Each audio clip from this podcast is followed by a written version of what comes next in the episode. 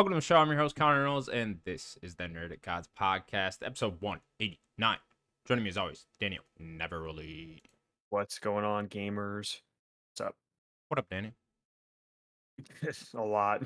A lot. Everyone lot just wanted on. to like, we're gonna release trailers. We're gonna leak our own stuff. We're gonna have, um, you know, unnecessary directs. You know, just a lot of stuff happened in the past week. Yeah, I looked at our doc like during work yesterday, our doc that we use for the for the show where we put all the news we're gonna talk about and whatnot, and I was just like, oh shit, it's been a busy ass week, hasn't it? who else wants to lay off, you know, a bunch of people, or who else wants to leave their company? yeah. Like, you know what I mean? like everybody. And then we added like three more this morning, and I'm like, I all right, did, well, yeah. fucking a, all right, shit, is- shit's just popping off. But I like it, much. like it. busy gaming news. feel like we had some Yeah. lighter weeks recently over the summer period, Mhm. but uh, kind of in between, pick right after game, uh, uh, summer game fest is usually when it kind of slows just a bit. yeah, yeah. But uh, yeah, we're we're picking up now. You went to Dunkin'. Yeah, I have a new fascination with Dunkin' Donuts, actually. I, I'm normally a Starbucks person, Me but I was just like, like Dunkin' just has generally better breakfast. Even though I like Starbucks' breakfast, they have more options at Starbucks. It seems like because I, I like their coffee cake or something like that. Um, but I was just like, I really want like one of their breakfast sandwiches at Dunkin', and so then I just got, I got a. It, this isn't even coffee, so I already had. I, had- That's I had, not coffee. I what brewed my that? own coffee, matcha tea. Oh, okay. I wanted it like something different. Respectable. Yeah. Yeah, Dunkin' and Starbucks are like equal distance from my work. So- but the Mm. Dunkin' just opened a drive-through window. I'm like, your st- oh, does your. Starbucks not? The- See, no, the Starbucks do does. here. they both. the- Oh, the okay. Starbucks always did. The Dunkin' didn't, but they just opened a Oh. drive-through. I know, very weird. I don't know what happened there, but uh, yeah, Hmm. they just opened that. And so then I went to Dunkin', got a giant iced coffee for like three dollars, and I Yeah. was like, okay, this is nice. And that My shit got me wired, which is strange. I don't normally like feel caffeine all that much, but uh, at least not Probably the anymore. amount. Yeah, it- it- yeah, that that happens.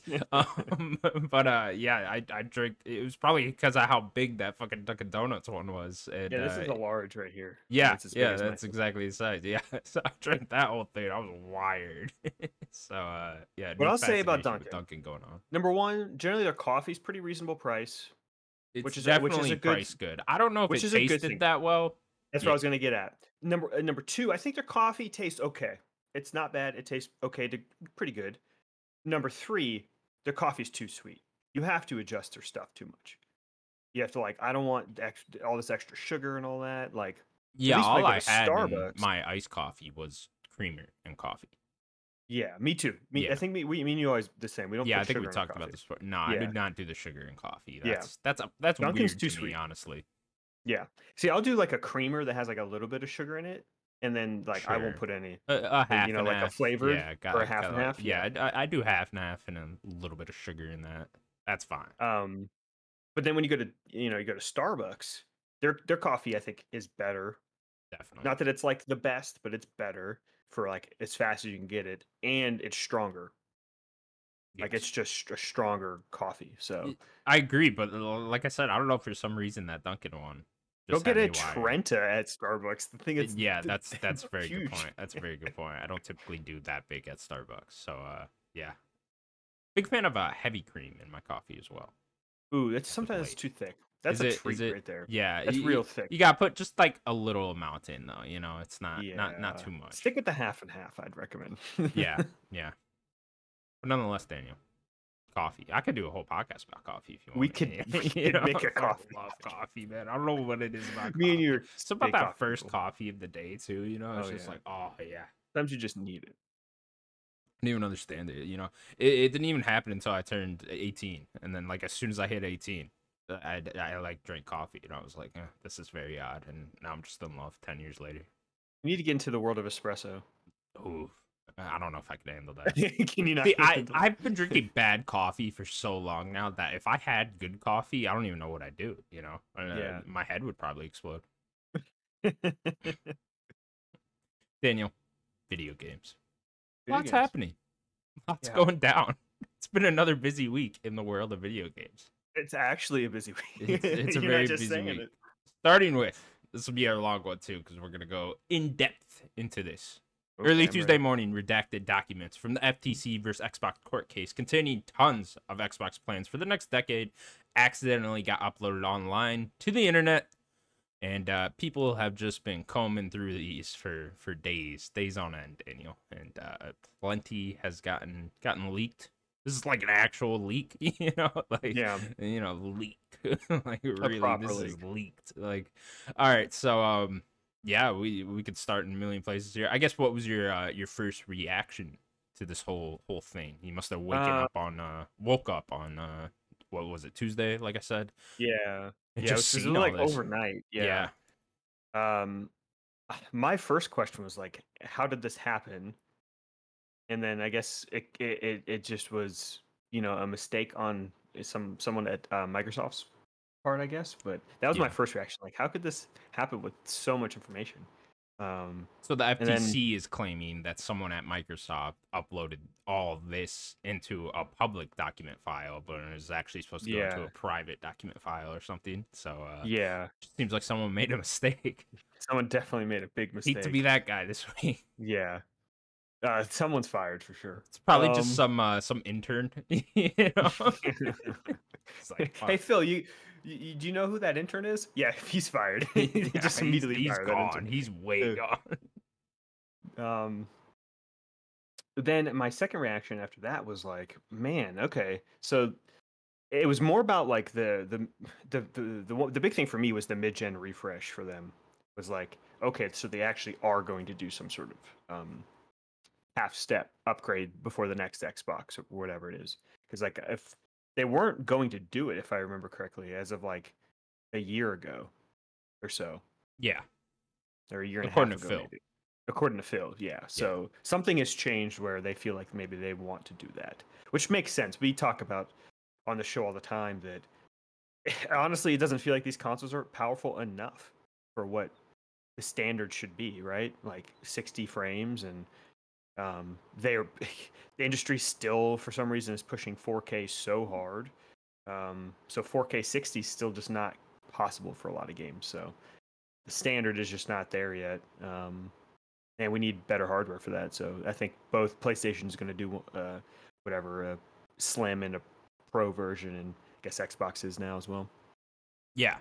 So, uh, IGN got this laid out pretty nicely of like everything Cool. that happened, so we can just go over uh the, all the stuff and they start with uh microsoft's planning to release an updated xbox series x and x models next year so sometime next year just code names for them and all that stuff now I'd assume in the fall, probably. what's interesting about this one is it doesn't necessarily it, it kind of almost sounds like these are just kind of remodels of the consoles and not Okay. necessarily power upgrades Interesting. on the xbox side yeah so in a way i think phil was was being honest and uh you know saying Okay. what was actually I didn't look too heavy into it. yeah so this almost just sounds more like um we're we are just getting updated models that's where you see this uh the, the air filter looking thing from uh from Xbox. Yeah, the trash can. Yeah. it is not square anymore. It's kind of a cylinder shape. And Didn't uh, Apple make a a Mac that looked like that? Wasn't there a Mac that was like like a cylinder? I don't remember. I swear don't they did. at all. Yeah, it does look like an air filter though. That's that's all I've been seeing. So yeah, there's uh apparently just updated uh looking versions of the Series X and X that will have um more uh space for your hard drive. This will be two terabytes uh at least on the Series X good. size, and then what does this say? 16 gigabytes of RAM, as well as recyclable Okay. packaging. Do you do we know how much RAM is on um, The Series S one, The, the yeah the, the, Series S one then- will be 10 10 gigabytes of RAM. Okay, and do we have do you have the comparison of what the the these base models are right now? I, I can't remember. Um, yeah, I can't remember either. Let's see. No, IGN does not have that written down. Okay. I'm assuming a little wonder- lesser, but uh, Yeah, I wonder if like 16 what is yeah, what is the eh, what does my X have right now? yeah. know. Interesting. And then the controller as well. There will also be a new controller launching with both of these things. Um, Yeah, Let's that see the I wonder if these designs are really even that final. yeah. Like, So I- all I would these. So I, I believe it's. I'm trying to remember what date exactly because I know one of them's from 2022 and part of it's from 2020. Okay. So I can't remember exactly if the Xbox majority of the Xbox side stuff is from a document from 2022, and then the Bethesda stuff is from 2020. I think that might Okay. be it. So I I think this stuff is as of 2022 Okay. With the Yeah, controller and then the Do you- consoles. Do you think that these designs are of the cylinder and the controller are are that's what the final model is going to look like, or I don't know because obviously those things can change, right? But um, yeah, I feel like har- hardware is a bit more very early decided on, right? And then they kind of go through with those. It's kind of hard to change those things as they're in the process of being made, right? So I'd assume, right? I don't know about the controller with its little uh two tone thing going on. I here. don't like how the controller looks. Yeah, it looks like a very mock controller. You know what I Yeah. mean? Yeah. So I don't. I don't know. I don't think that'll come out looking exactly like that, anyways. But it already does say it'll be customizable in um the design lab thing. So I, Yeah. I'd suppose you'd be able to change it. But yeah, the two tone thing is weird. Yeah, the the console itself, I think it looks fine if that's how it's going to be the cylinder, but I think it looks fine. The con the, the controller, I do not like how that looks. I like I don't like how I kind of like it to be more solid colors, like even with my my blue here, like it's just pretty solid. Uh, it has a color in the back side of it, but like with like uh the I don't have my dual sense next to me. That that dual sense like black that kind of even goes to like the controller bit. I don't like how that looks. It just doesn't it's not appealing. And that kind of gives me kind of dual sensey kind of vibes. I don't know. Yeah, I'm kind of with you there. I don't. I don't mind if they change like the grip color a little bit, and then like, Yeah, which know, is the back side. there. Yeah, Yeah. yeah, that's that's cool with me. Yeah, I'm kind of right there with you on that. Uh, and then I'll also be able to um, connect to the cloud directly.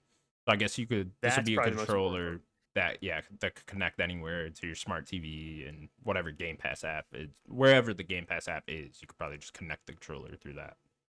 Yeah, that's that's that's crucial right there. Yeah.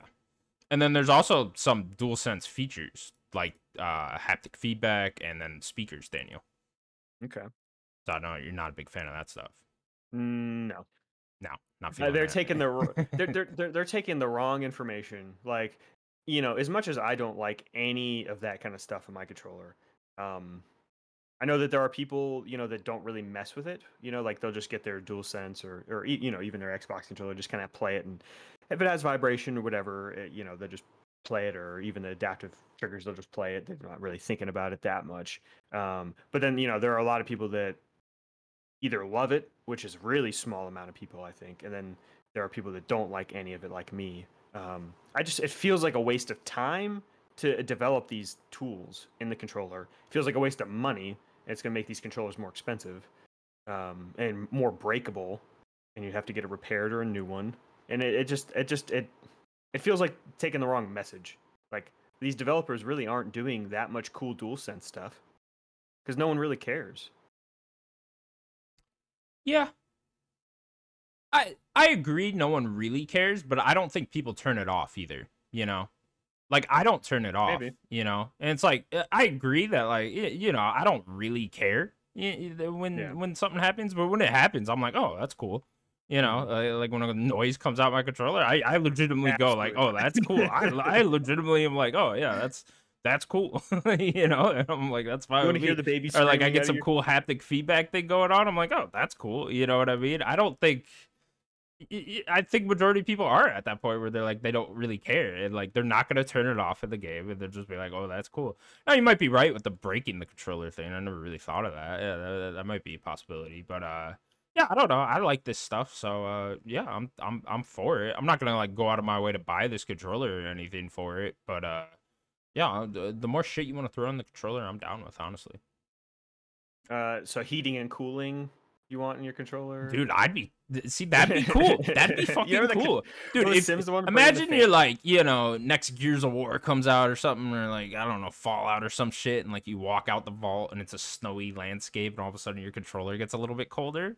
That's cool. That's fucking cool, you know. Or you walk out to a hot desert sun and it gets a little bit hotter. That's fucking cool. like I don't know. I like that stuff. you want the 4D experience. That's what you want. I, I think I'm gonna I'm gonna stand next to you with like a mister, and I'm gonna mist you every time like rain starts happening. Oh, dude, that'd be fucking awesome. I'm gonna shake your you ever been chair. to Disney World to watch the uh, the Bugs Life one The uh, Yeah, the yeah, oh, yeah, yeah, where the Life, bugs crawl on the seat. Yeah, That's fucking yeah. dope.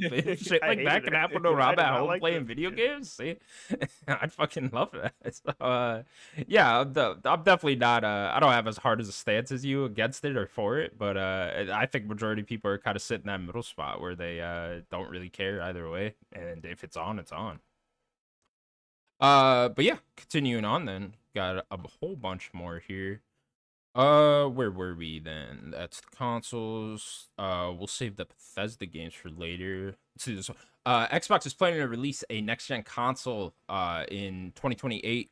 We kind of already knew this from uh the FTC documents earlier, but we get confirmation now. And the console is apparently gonna have something big to do with the cloud. Cloud integration is gonna be uh very heavily in this somehow, some way. But Yeah. uh, come 2028, who knows? That's far future shit. We could all be living in the cloud by then. Yeah, it's, it's, I'm gonna take a, like a a big like Babe Ruth home run guess, uh, like calling my shot, um, I'm gonna guess that what that refers to with like like having these consoles do more with cloud is maybe trying to offload cost of the console to have more processing power in servers elsewhere. So that Sure. you can they can probably do more with these consoles but still try to keep it relatively cheap.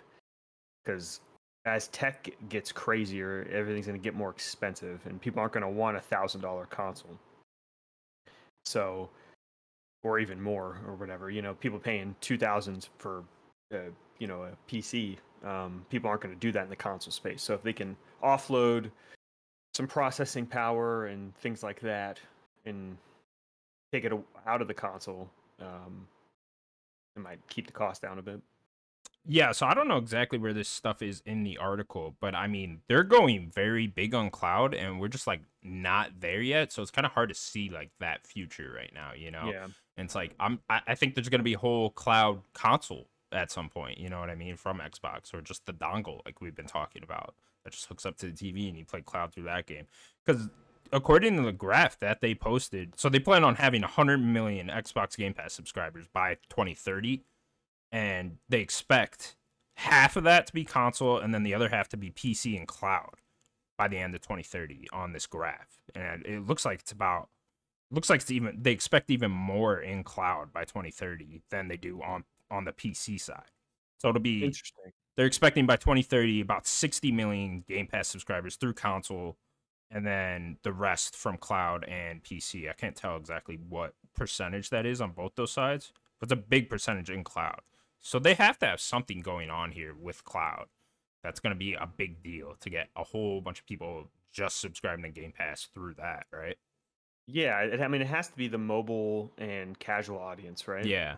that has to be who they're tapping into like there's no other way like as much as we love like hardcore gamers like really like how many genuinely how many do you think there are you know what i mean Yeah. like between all of the platforms like between yeah, I nintendo mean, between like I think PlayStation they say and like what is it like and PC. 250 million, you know, yeah, right around there. It's yeah. it- yeah, it's like okay, that's like maybe a maybe right around the population of the U.S. Right? Yeah. Just to give people a, an idea. That's about uh, worldwide. You know, compare that to worldwide. That like that's how many hardcore people like.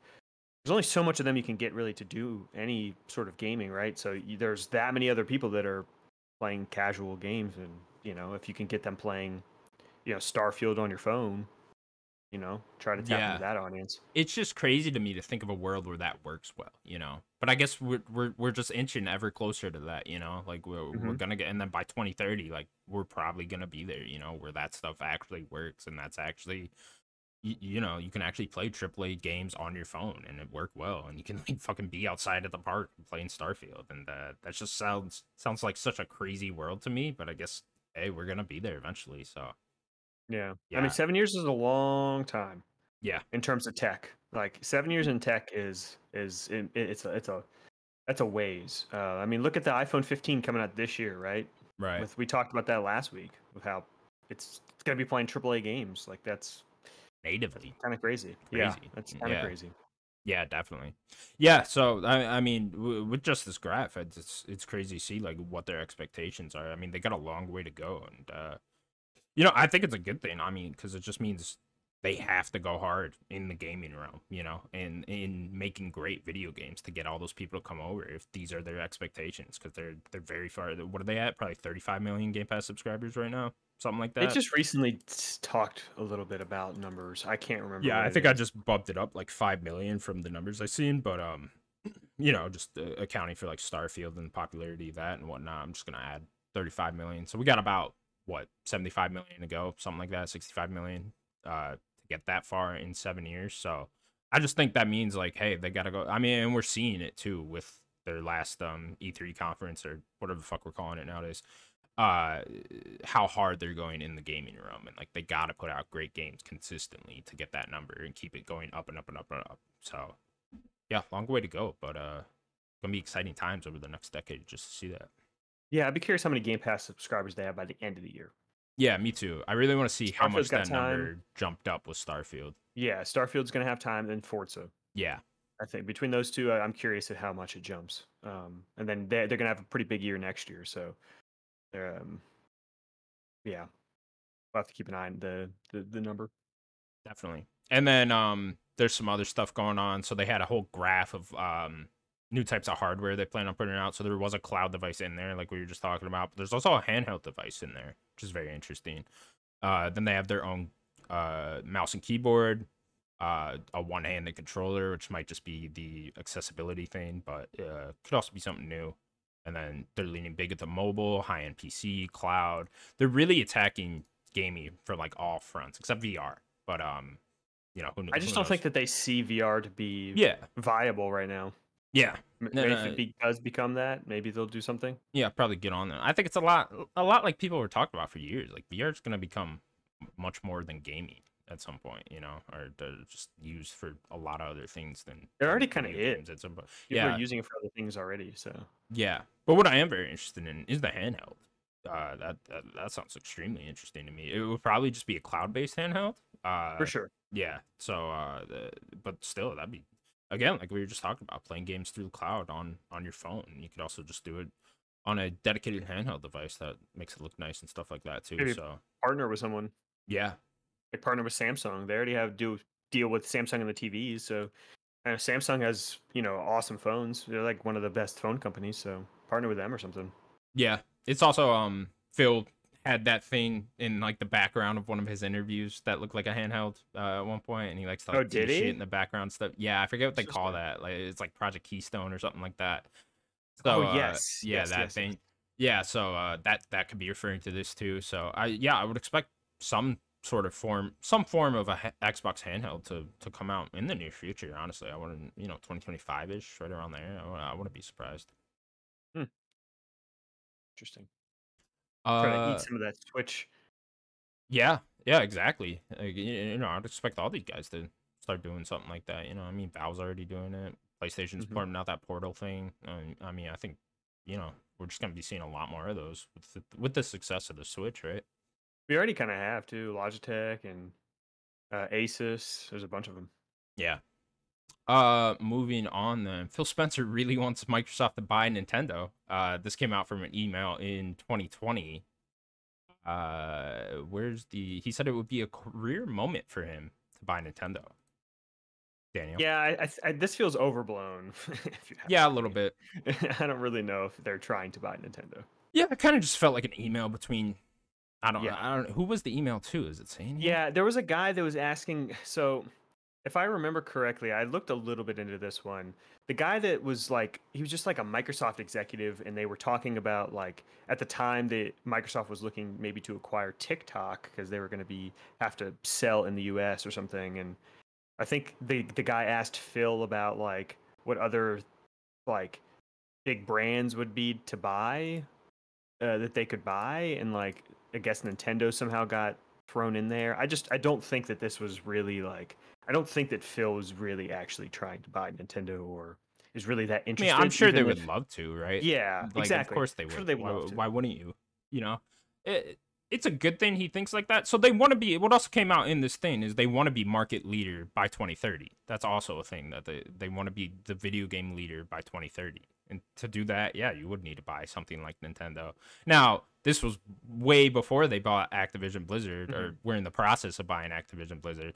So I, think that's probably off the table now. You know, I don't think that uh, anyone would even let them buy Nintendo at this point after buying Activision Blizzard. Probably not. Um, so yeah, uh, you know, yeah, I do think it's a little overblown. It's a little odd to me that he would consider that an achievement of his or a goal, uh, as he put it.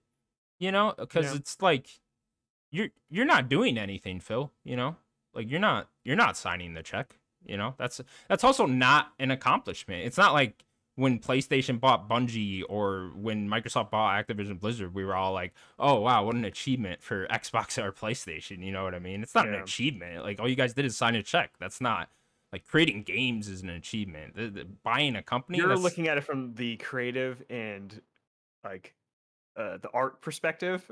He's look he's in terms of that being the achievement. Like Phil is a businessman at the end of the day, so like in terms of business, that's an achievement. sure, but like, is he even the one negotiating those deals? You know, Phil's the one uh, handshaking it. Yeah. Satya will sign the check. that's what I'm saying. It's like I don't. But but Satya didn't do it. He just signed the check. Sure. Phil- you know, you know what I I mean. mean, So if Phil's the neither one- of you really did anything. The people that earned all trillions of dollars for Microsoft over the years, those are the people that really would feel the accomplishment of being able to purchase Nintendo. Not necessarily Phil. Well, okay. If I'm looking at it from the business perspective, right? Yeah. Who who is going to be over there to go talk to Furukawa? Phil. I mean, Right. it's more than likely someone we don't know the name of, Well, that's true too. or I mean, multiple also- lawyers that we don't know. There'll know be the executives names and of. lawyers, and but Phil is the head of not only of Xbox, he's the head of Microsoft's gaming division. Nintendo is a gaming company right now. I mean, they have other things. They're doing movies and and and and, and merchandise, but they are a a video game company. So if they're going to to Kyoto and meeting with Furukawa, right? Phil's the one shaking that hand. Yeah, at the end of the day, it's just odd to me that he would consider that. I agree. a- I'm just trying to understand You know? Yeah. I'm just yeah. I'm yeah, and to- again, this is probably just like an offset email where he just Yes, I don't think that- just- he's not all that serious. I don't know. It's like us talking in Discord. We're just joking around the whole fucking time. You know, it's not. Yeah. It's not that serious. But nonetheless, a little weird. That's a goal. But yeah, I don't think. I don't think there's any reason to fear Xbox buying Nintendo because I don't think that would ever happen. No, and I I- not not you know not even as of now. Maybe a few years ago when the Wii the Wii U was bad. I Sure. feel like a lot of That people would were have been thinking the time. maybe they wouldn't even be bought, but maybe they wouldn't make um, hardware anymore. Right? That was kind of the talk that you know maybe hey maybe they should just become a software company. And honestly, I still feel that way. I don't think Nintendo should make hardware. I don't really think they make very good hardware. I think they make interesting hardware uh, and um, interesting ideas in the hardware space, but I just don't think they make very good hardware.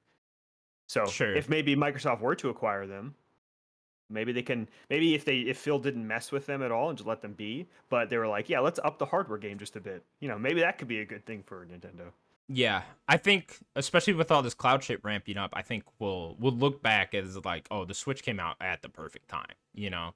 Because if we are in a world where you can just stream that stuff to your phone and the Switch kind of becomes irrelevant, or the or every company has a uh, dedicated handheld system that you can just stream games from the cloud from, that kind of makes the the the Switch and the whole appeal of it uh, irrelevant. Then at that point. So I think we'll we'll really come like 2030s. We'll really look back and be like, oh wow, the Switch just came out at the perfect time before all the cloud stuff started popping off. Yeah, I mean, I, I think Nintendo's going to kind of stick with the hybrid console thing, anyways. They kind of have to now, right? But uh, you know, eventually, if we, like I was just saying, if we are at a place where every company has a, a handheld system, it'll just be like, oh okay, it's not that cool anymore. And they might have to pivot to something else. Yeah, maybe. Uh, moving on then. Let's see. We don't have to talk about all this stuff. Let's see. I mean, Phil Phil recognized that there was a huge gap in its 2022 game lineup. We all knew that. We're already through that too. Um, Mhm.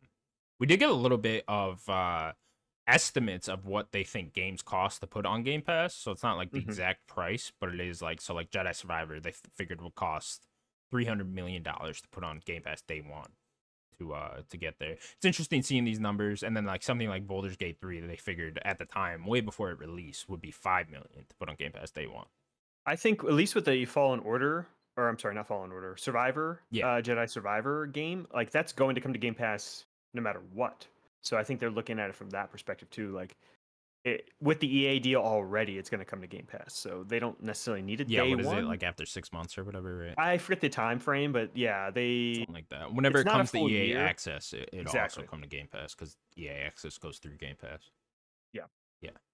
Um, trying to see some more here. Let's see. Red Uh, Dead they 2, wanted to they get- thought five million a month. Oh, and then Red Dead 2 also, uh, at least as of May 2022, it seems Xbox at least thought there was a next gen version in development, and they figured that would cost five million dollars a month to get on their to get on Game Pass day one. yeah, I'm surprised they still haven't done like a next gen update yet, but Yeah, me too. um, they they wanted to get all the From games, all the Souls games yeah. on there. I remember seeing that one as well. Yeah.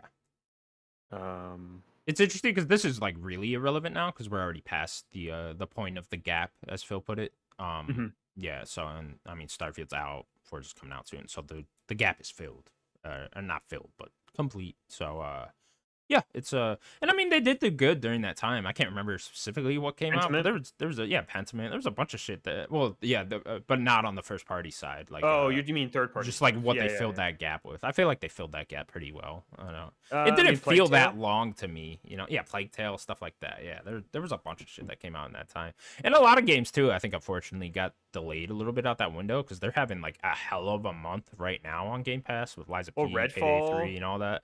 Starfield were both supposed to be last year, right? Yeah, Like, yeah, yeah. So yeah. like those were well, that's what he talks were- about with the gap is that the um Yeah, that that Starfield and Redfall ended Just delays, I mean- those years. we just we keep getting a lot of delays, and that's just you know that's just the industry, you know. Yeah.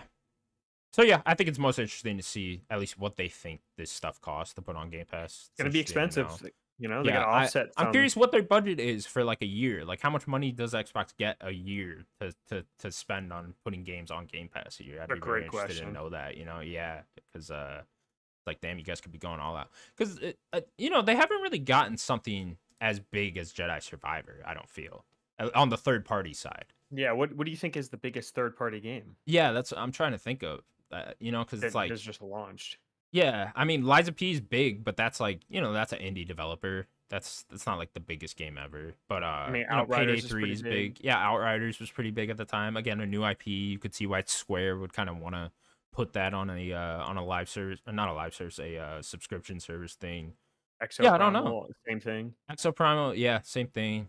So yeah, I don't I don't know what the biggest one has really been. You know, it's Hmm. like we've always theorized is like, oh, what if they put like the next Assassin's Creed or uh, you know, I remember before Cyberpunk, we were all talking about, oh, what if they got Cyberpunk on Game Pass and stuff like that. They haven't really done something to to that. like a Dragon scale. Gaiden is gonna launch. That was big, right? Oh, the Gaiden is that the man without a Mhm. name or whatever one. Okay. launching. Yeah, that's that's pretty big as well. Yeah. Um but again, that's a that's a smaller title from them, right? That's not the full fledged. See, if It's they the get full- Infinite Wealth, that'll be Yeah. big. That'll probably be the biggest. That would be huge. Maybe. I don't it- it depends who you ask, I guess, but uh yeah, yeah, I'm I'm curious to see if they do end up getting a bigger one or if they just rely on first party for the bigger bigger side of games, you know. Uh moving on then. FTC blames Microsoft for the leaks. We talked about that. Um let's see. Xbox really underestimated Baldur's Gate 3. I think we all did. Uh I think everyone underestimated maybe in, just in terms of sales, but like in terms of critical Sure. success, I, I could have told you that game was going to be good, yeah. especially with who's making. we all it. try to pick it up for fantasy. Yeah, I know. that was not going to be my second pick, but I couldn't do it. that was the I tried that my first. I remember that. Uh, yeah. I mean, that's uh, that's pretty much all they got here. I don't know if I'm missing anything that comes to mind for you. Mm. Oh, okay, and then we can go over the games actually with the Bethesda game leak side. Oh yes, that was the Yeah. other. That yeah, that The- was, that was probably the biggest thing here, I think. Yes. But um, And I actually forget what was on everything that was on that too. we can go through all of them. Cool. Oh, I clicked on the wrong link. Uh, let's see here. So yeah, there was also a document from 2020 that leaked the upcoming slate of Bethesda games, Studio, not Game Studio, Bethesda Softworks' uh, whole game slate for The- yeah, these dates for are, all they're going to be studios. Yeah, and they're they're uh, and these go by their financial year, and you'll see as we read through these, their financial year was uh was way off because uh Yeah. these a lot of these ended up getting delayed. So for financial year 2022, they were planning on. Well, let's see. Let's go all the way back to 2020 first. So for 2020, which all of these did actually come out because this is when the document did come out. They had Doom Eternal, uh, Elder Scrolls Online DLC, Fallout 76 DLC, and then Deathloop. That hit. Mm-hmm. And then 2021, they were planning to release Starfield that year, Redfall that year, more Doom Eternal DLC, uh, Ghostwire Tokyo, which then ended up coming out to 2022, more Fallout 76 DLC, and then something called Project Heapkai, which uh, I think people were theorizing this was um, Hi-Fi Rush. Okay, that make that would make sense. Yeah, so they were planning on that stuff to come out in 2021. Obviously, that stuff got delayed years and years. Oh, a couple of years. Two years for Redfall and Starfield, and Hi-Fi Rush actually. Mhm. Uh, then for their financial year 2022, they're planning on the Indiana Jones game coming out, the Oblivion remaster, which um a lot of people were surprised to see Oblivion remastered. We talked about this on the show like a month ago, and this was uh, reported on by uh, I think it was VGC that reported on it first. It's supposed to be uh, Virtuos Studio heading develop on this, which is those are the guys also making the Metal Gear Solid 3 remake. So Mhm. seems like that's uh, just becoming a They're remake. that's a huge team too. Yeah, yeah, somewhere in Europe, I believe. Well, Um, uh, I'll just throw it in here real quick. Yeah. Just because they're they just announced they're opening a new studio in Tokyo too. So Mm. Virtuos is just getting bigger too. Makes a lot of sense. Um, how do you feel about Oblivion Remastered? I don't think you were on that episode. I think that was a Uh, Simz episode. I that that is a game that I got uh, right around you know when it came out, and I was just not in that headspace to to play a game like that at the time. Uh, so I didn't really like deep dive into it, but I enjoyed the little bit that I did play. So it's a game I would I would like to go back. Like that's that's a part of that like few Bethesda games. I'd like to go play Morrowind, Oblivion, Fallout Three, and and New Vegas. That's kind of like all four of those are kind of in my wanting to go through them.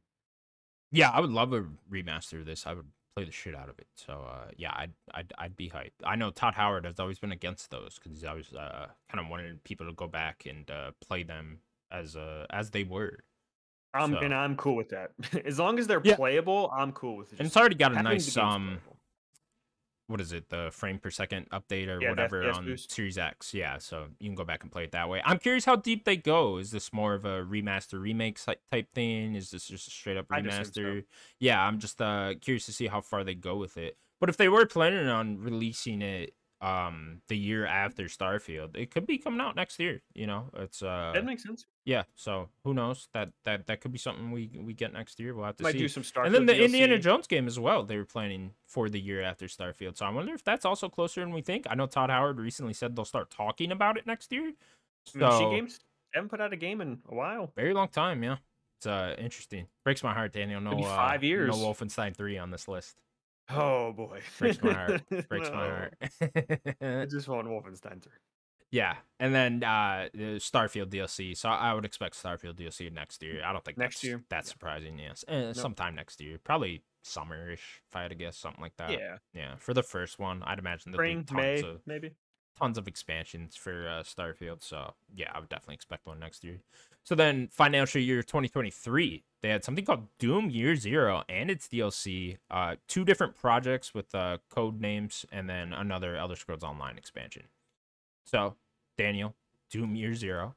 Uh, this is Mhm. very interesting. A Doom game we have yet to hear about, apparently, uh, in the works somewhere at Bethesda. It's been quiet for you know what three years now. Yeah. So I guess they did the ancient, the ancient ones, whatever that was called. Those two DLCs for for Eternal, Doom Eternal. But I'm curious generally if those wrapped up the story, sort of. apparently they did. Yeah, uh, if those wrapped up the Doom story and we're doing a prequel now, is that what happened? Yeah, uh, yeah, I don't know if this is kind of a soft reboot again. I'm Yeah. not sure.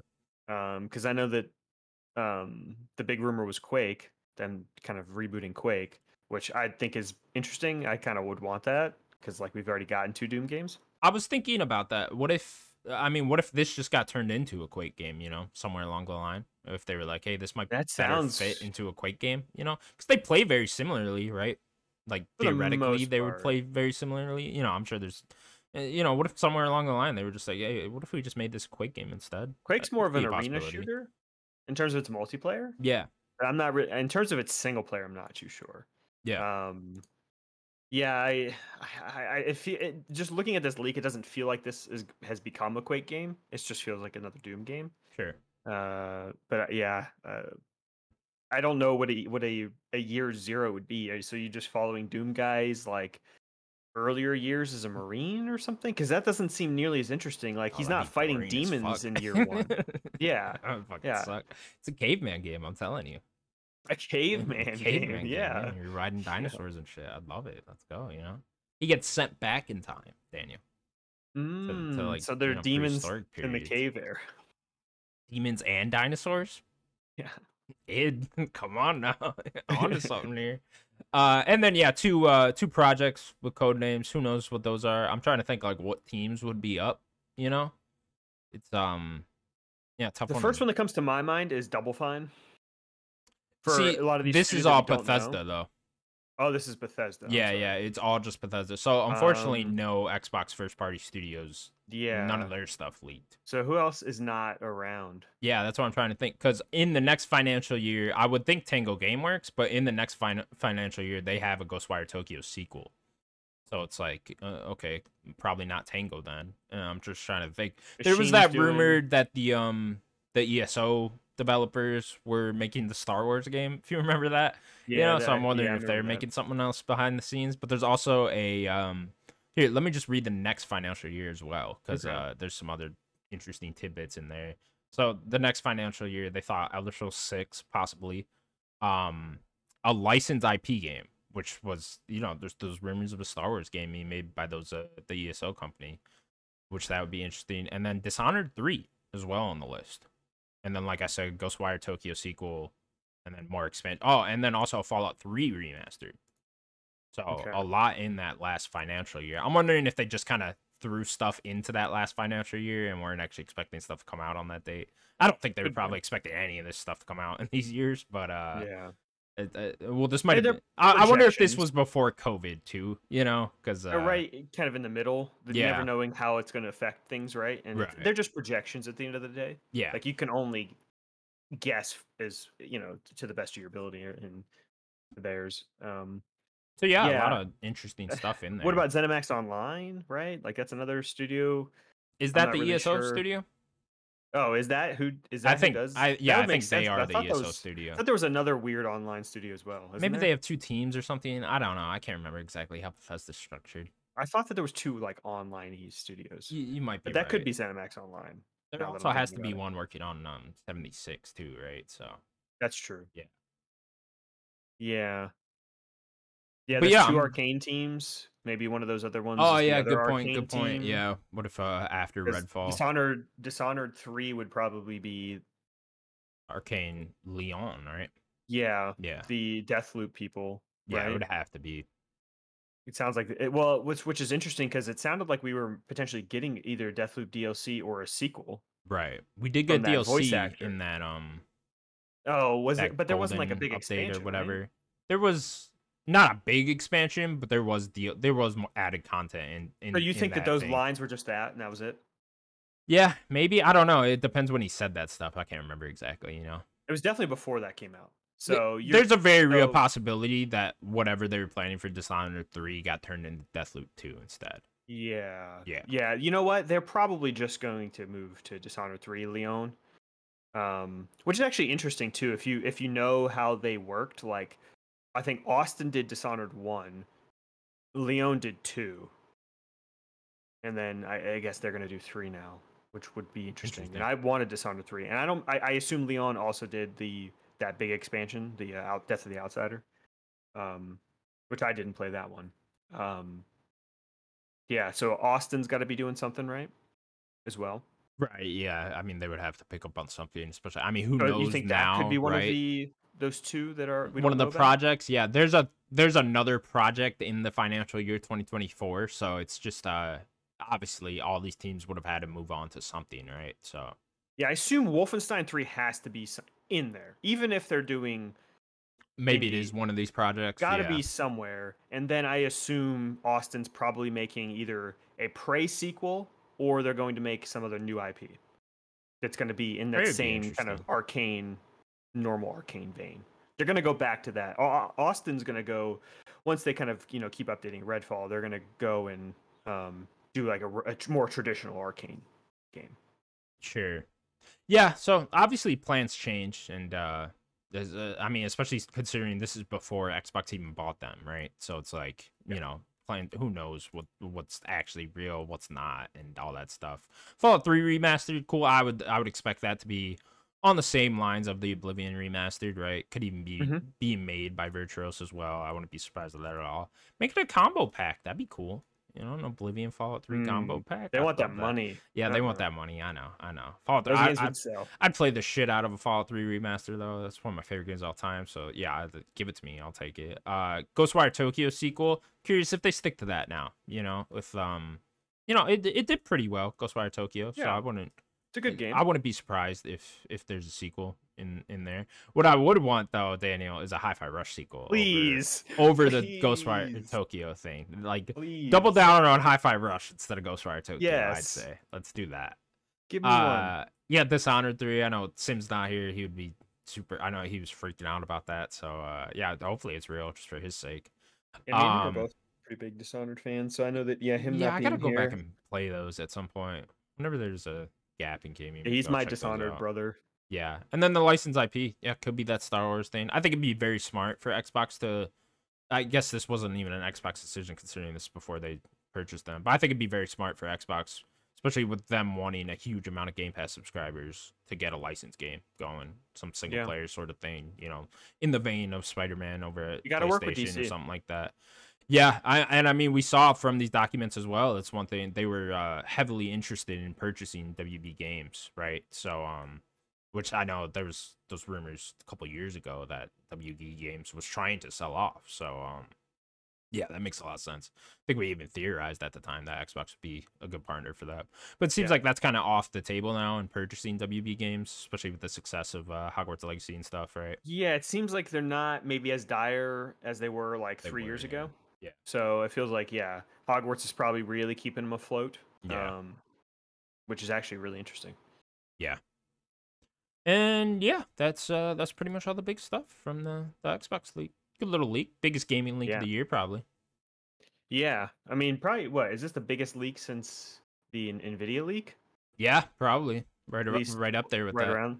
There's yeah. also a whole bunch of mobile stuff that are, uh, you know, just No one cares about mobile. unan- yeah, no one cares. just unannounced projects going on over there. But yeah, it's a big leak. I think uh I saw a funny tweet from someone, someone in the games industry that was just like, "Oh, everyone's freaking out over Xbox having a mid-gen refresh, Bethesda doubling down on their popular IP, and a, a, new console coming out from Xbox in 2028. That's it."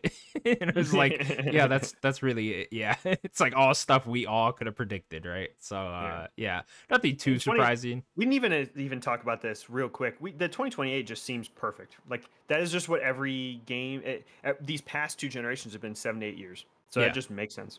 Yeah, makes complete and utter sense. So yes, continuing on then with the news. Um, we don't have it in here, but the Xbox Tokyo Game Show thing happened. Uh, what what all came out is Octopath Traveler 2 is coming to Xbox early next Yep. year. Early next uh, year. Like a Dragon, The Man Without a Face, and Like a Nope. Dragon Ishin. No, that's not it. The Man Without a Name. Dragon died. The The Man man, Without a Name. erased his name. That erased his name. He didn't have a Man face at one point. He... uh, and Like a Dragon, what's the other one? Ishin? Uh, Ishin, Ishin, yeah. Ishin, the one that came out uh earlier this year in like February. Mm-hmm. Those are both coming to Game Pass. Uh, the man who erased his name will be out day one on Game Pass. Yeah, I believe it's November sweet. 9th. Was there anything else that, that came out from that? Uh, there was the this the, the new Swery game. The new Sure. uh, Swery's directing and writing. Uh, was that announced at the Xbox show? Uh, it was announced at Tokyo Game Show. It was at the Xbox show, so I Oh, okay, that cool. that was one of the first places you'd see it.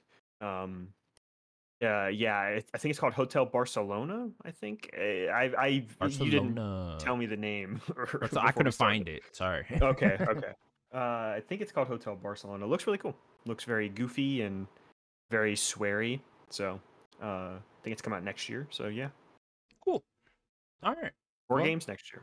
More games. We should have more Tokyo Game Show news next week, I believe. So I think Okay. uh, Square will be doing a conference and all that stuff over the next week or so. So who knows? Give me a Kingdom Hearts 4 trailer.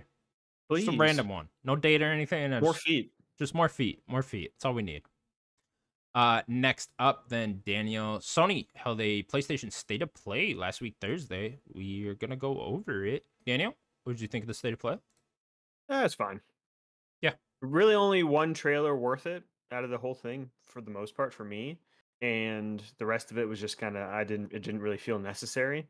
It didn't really feel like a lot new, except for got a little bit more Spider-Man and got a new Rebirth trailer, Final Fantasy VII Rebirth. Yeah, yeah, uh, I liked it. You know, I think uh, they did a good job with uh, keeping expectations very low, considering they just announced it the day before that there would be a state of play. And Yeah. uh, you know, it's kind of it's always best to do that that way. I think you know, just kind of no expectations. Don't let people theorize for a long time. Don't sit on it for a long time. Don't hype it up too much. And yeah, that's what we got. It's just uh, you know, I think they're they are contract. They're contractually obligated to do these type of things sometimes. Definitely. So uh, With these partners, yeah. yeah, with these partners. So I think they just kind of have to put this stuff out, and I thought it was pretty good. We got some good trailers. I like a lot of them. So uh, yeah, let's go over it. Yeah, real quick. They said third party direct and then they showed Spider-Man. They did show. Come on, Spider-Man. come on. They did Like show Spider Man. don't do that. Because you're just playing with everyone. Because then everyone's playing my emotions. every time there's a there's a state of play, everyone's gonna be like, "Oh, they said third party." But remember the one where they showed Spider Man? Maybe they'll show whatever. They'll show Ghost of Tsushima two at this one. You know, it's like, uh, don't do that. Yeah. just say it's. yeah, I guess you are kind of setting up party. expectations there, huh? Exactly. Yeah. Yeah. Uh, first game they showed off then Baby Steps, some uh, new VR game where you you walk around really weird. this is a, a funny trailer. Yeah. Have you have, did you remember this guy's his the other guy's game the what what was the name of that game? The because this is Bennett Foddy who's making this, so it's really goofy and it's got a goofy style or whatever. But it was that game where the guy's sitting in the pot with the hammer and you're like trying to get up. Is it getting up? Oh yeah, called? yeah, yeah. I remember that. you Um, had like a something like pickaxe or some shit. you yeah, going with that. yeah. You're like yeah. going up and up and like this is this is that guy. So um, Yeah, a lot of these type of games are just like they seem like they're just meant for Twitch streamers, you know, and like just to have people laugh at you when you're when you're playing it. You know, it's uh, so I get I get the appeal, but uh, I don't know, not typically something I'm. I don't really think this was a great trailer to be honest. I thought it was funny, especially when he said "fuck." some- I was like, where did that come from? Yeah, it was definitely a fun, a funny trailer. I just don't think it was a very good trailer. sure, yeah. I just don't think the game's gonna be good. Yeah, yeah. It'd probably be just goofy to to like um, to well, like, why do you want to have a hard time walking while you're playing a game? You know, it's like, because it's alright. goofy. because it's why. goofy. All right, whatever. I guess. Uh, next game then, uh, they showed off Ghostbusters: Rise of the Ghost Lord, is a new VR game. Uh, in the Ghostbusters universe. There you go. Still supporting VR, which is a good thing, but man, VR seems very dire. Yeah, yeah. Uh, you know, it's a good thing they're showing off their VR stuff, I guess. But uh, yeah, I don't. Until they get something first party, I'm not really gonna care too much. You know. Yeah. Uh, next then, Resident Evil 4 is getting DLC. Uh, Resident Evil 4 Separate Ways, the uh, Adawan DLC, uh, is already out. Out out today. Ada Wong, excuse me. There you go. Whatever. Ada, Ada, who cares? uh, yeah, this was a DLC that was already made back in the day, I guess. I, I never heard of this before. yeah. Yeah, yeah. You this was this was on the original game had this DLC. I never Cool. played it, but Must have been like a first DLC thing, you know? like one of Um, the first mean, it was waves of definitely early for DLC. DLC. but Yeah, yeah, that's right. Yeah. It's like this and the uh, Oblivion horse armor, right? The horse armor. that horse armor broke grounds. Let me tell you. Uh, any interest in this stuff? Not really. No, I I like. I'll, I'll play probably this. I'll probably like wa- uh, watch watch some of it just to kind of see what the new stuff is for it. But I generally don't play DLC, so Apparently, it's seven chapters. I'm like, oh, that's pretty lengthy. it's Like, a I'm- decent chunk. Yeah, for- that's a decent chunk. I, I, I plan on playing this. I don't know when, but uh, I'll play it at some point. Why not? I think if I remember, it takes place mostly on the island. She's Yeah. doing a lot on the It, island. it seems like it's like um at the same time as Resident Evil 4 is taking place. So there's just all the stuff Ada was doing. Yeah. Yeah. All right, cool. Yeah, I'll check that out at some point. Um, then we got another trailer for Avatar: Frontiers of Pandora. Daniel, how are you feeling on this game? Yeah, honestly, I still don't know what to feel about this game. Yeah. I love Far Cry so much, and like it seems cool. I like the world of Avatar. I still need to see the second movie. Um, I've neither. yeah, it's on HBO, but yeah, I don't know. I need to see more. Maybe wait for some reviews to really decide if I want to even play it. Sevens and eights. i tell you right now. Uh, yeah, I think this game looks pretty cool actually. Uh, obviously it's just Far Cry with an Avatar skin, so I'm like, eh, I'm down with that. That that sounds fun to me. I like flying on those little creatures. That sounds cool. Wish it was third person, but yeah, I don't really mind the first person aspect. You know, that's uh, yeah, I can see either. Third person. I want to see my blue person. You want to see your your little blue Yeah. person. You want to look down on the humans when you're fucking 20 feet Exactly. tall. yeah, stop on these little people. uh yeah i uh i might pick this game up we'll see we'll see probably wait, wait for review like you said uh then we got another trailer for Ghostrunner 2 coming out in october Game looks really cool, but I don't know if uh, I'm gonna even have time to even check it out. yeah I didn't really beat the first game. I liked I, li- I liked the first game. yeah i didn't either played. i only played a couple levels yeah But, but, we have uh, neon white now, so we don't need it. good point good point Give This game's not gonna be better than let's Neon do that White. let's do that instead Yeah, I'll tell you right now, it's not better than neon white, and we haven't even played it yet. Then they announced the deep earth collection which is just uh new colors uh for the controllers and pan- panels of uh the, the the playstation 5 and That red DualSense. looks about the same as the other red. Yeah. so it's red, blue, and silver. Good colors. I like the silver. Yeah, silver's cool. Uh, then we got another trailer for Helldivers 2 and a release date of uh, February 9th, 2024. This trailer did not do this game justice because I think there's a lot that looks cool about this game. Like I think the first game had a lot of charming with its top-down perspective, and you know being multiplayer and stuff. Like I played a decent chunk of that first game, like at least three to four player co-op, uh, and we just had we had fun with it. Um, we didn't really like get that far in the game, but um, having this type of perspective, I don't know if it's gonna work completely for the game, but like I'm interested to see what if this game is good. Uh, but I this trailer just felt weird. Like I don't know. I just wasn't feeling kind of the vibe of the trailer. I don't really know if I like kind of the fake people talking and all that. I don't know. It just doesn't. Uh, this is not a. It, it just. I don't think it was a very. Cover Good. me, I'm Russian B. Yeah. Yeah. This is one of those. Yeah, not my type of game. I've like really no interest in playing this, especially after seeing that trailer. But uh, you know, delayed out of 2023. Uh, interesting. Probably I- good for the game. Yeah, I was gonna say good choice because uh, coming out in October or November when you're Helldivers 2, that's not that's not gonna go well for you. So uh, yeah, good choice to delay the game out of the year. I think so. Uh, Wait yeah. for like May, April or May or something. yeah. Uh, next then we got another Spider-Man 2 trailer. It's uh, got to be one of the last trailers we're getting. Probably not actually. We got a whole month, so they'll probably release a new trailer every goddamn week with this game. Uh, Daniel, I did not watch this trailer. I uh, skipped this. You didn't? No, I'm good, man. I'm not. I'm not watching Spider-Man 2 trailers. I'll, I will wait for the game. Did you not watch this whole thing? I just assumed you watched the whole thing. I fast forwarded through this. Oh, okay, so I was like, yeah, I'm not. That I'm makes not- sense. I'm good. I'm Honestly, good." this this might have been their one of their better trailers, but like, it's just I don't know. I know that they feel like they need to keep showing things. Again, this is a third party direct, and it's just stuck out. Even though I think it was a good trailer, but um, yeah, I mean, I'm already gonna get the game. Like, I'm not. I guess they try to get more people, but like, I don't know who is watching this that wasn't already going to play Spider Man. They're not. I mean, the the whole point of the You? Spider-Man trailer is to upload it online after, and then and then casual people that don't watch state of plays watch it after. Yeah, so it really is pointless to put in the state of play. But I get it. It's their big fall game. They're just gonna throw as many trailers as they can in that. They're gonna try to hype this up as much as possible. And yeah, I'm very excited for the game. So I don't really need to see more. I don't really want to know about the story and stuff. So uh, yeah, Spider-Man Two went gold yesterday. So coming out in a month. Uh, Yeah. next then we got Tales of Arise. I believe this is DLC called Beyond the Dawn. This is DLC for sure, but Yeah. it's it seems like a very big DLC. Lengthy expansion. Yeah, big Okay. expansion. Then we got another trailer for Honkai Star Rail, which I think is coming out next year sometime. Early next year. Uh, them.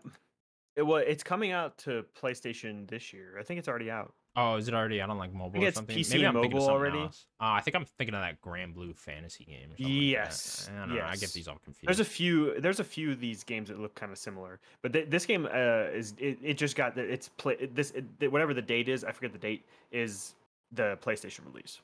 Okay, cool. And then we got another trailer for Foam Stars. uh, no release date or anything yet, Daniel. I know you gotta be hyped for Foam Stars. Dude, you don't even know. I'm so ready, ready. for foam stars. Let's Hell go. yeah, let's go. Let's Foam- go, foam stars. Connor, I want you to foam all over me. You know, I'll foam all over your face, right into your left eye. All right, continuing on. you took it further than I did. Mm, yeah, probably.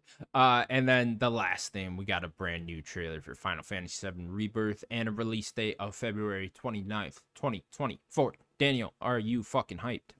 You don't even know. I don't even know. You The don't excitement even that know, went dude. through my veins when I watched this fucking trailer, Daniel. As much as I said that this state of play was kind of whatever, this was definitely the best trailer. It was all worth it because of this last trailer, week. Daniel. Yeah, last week, like you know, we got the Nintendo Direct and this and stuff. Like it's definitely the best trailer we've gotten in a while. Um, just insane. This game's gonna be incredible. Looks So, incredible, dude. I'm so ready. They're playing the mini games, and there was like there was like that one with the uh the original Final Fantasy VII art style or Yeah, whatever. they were, was like, like doing the beat 'em up thing. Yeah, I don't, Yeah, I don't know what, was going on there, but that looked awesome. He's riding a Segway. I'm like, I was "Oh, just going to say that Cloud was riding a Segway. Let's go. Are you kidding? 2024, the year of Segways, Daniel. We bringing Segways back. We're bringing Segways back. Can't wait. Can't believe it. Uh, February 29th. Love the date. It's a great date, especially Makes sense. considering. Yeah, Four years apart.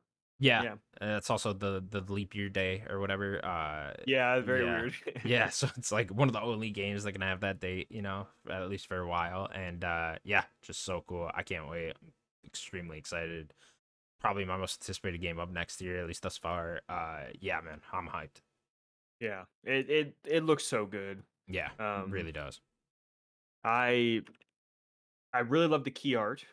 I love the because there's two pieces of key art. I sent the other one yesterday, I think, to you guys. I don't know if you saw it. So there's one key art with uh, Sephiroth in the middle and Cloud and Zack on the sides, and then there's another key art with Sephiroth in the middle, Tifa on Cloud's where Cloud was standing, and then Aerith where um, Zack was standing, and it just looks awesome.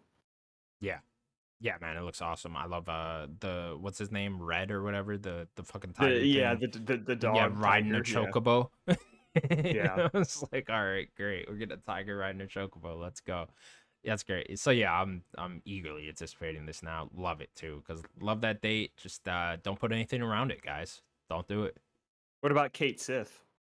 who What do you what do you feel Was like? that the cat? Sith? That's the cat. that's the cat yeah i don't know i'm gonna have to get introduced to this cat because uh, he was in that one scene in uh remake Just the crying. he started so screaming weird. it's so odd because i never played final fantasy 7 Never, it's the only time you ever hear and or you just see, this cat. screaming. I'm like, who's that fucking cat?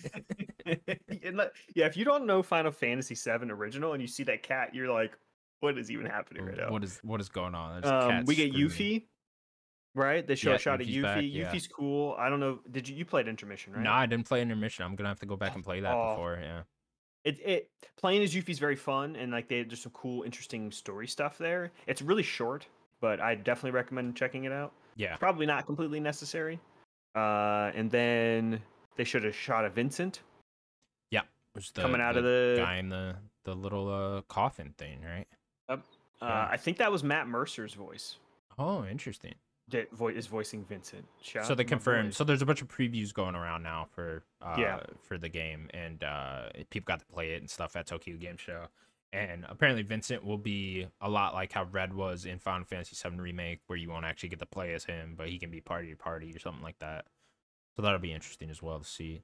Yeah, man, I'm hyped. It's uh, it's gonna be great. Good timing too. Yeah, I think and I, now I think this is all the full party members, right? At least, and they're all going to be here in the second game. Now I'm curious, like, man, what's this third game? I know that this is already an extra step, you know, Yeah. forward, but like, man, what's this third game going to be? Yeah, it's uh, it's gonna be nuts, man. It's gonna be a hell of a trilogy by the time this thing wraps up. They're hinting. So in this trailer, they hinted at the big thing that happens in the game, Yeah. Well, I believe and like, they said it ends there.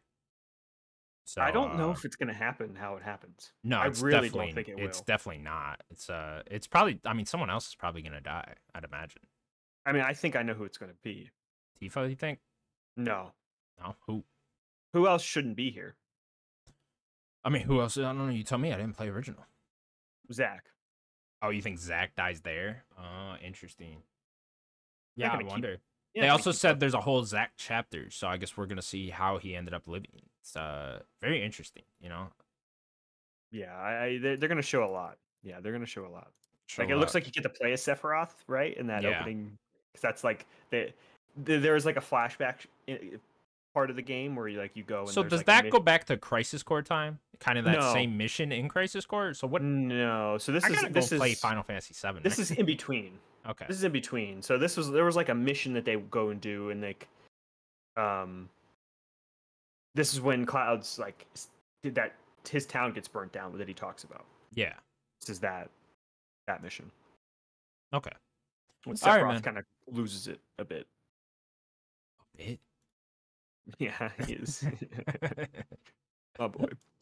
All right. Yeah, can't wait. February 29th. Uh next early next year's looking great, man. Uh, I mean, let's continue on with that, shall we? Uh uh Like a Dragon, uh, our next news story. Like a Dragon Infinite Wealth has received the release date of January 28th, 2024. There's also two new trailers, uh one story trailer and then one gameplay trailer.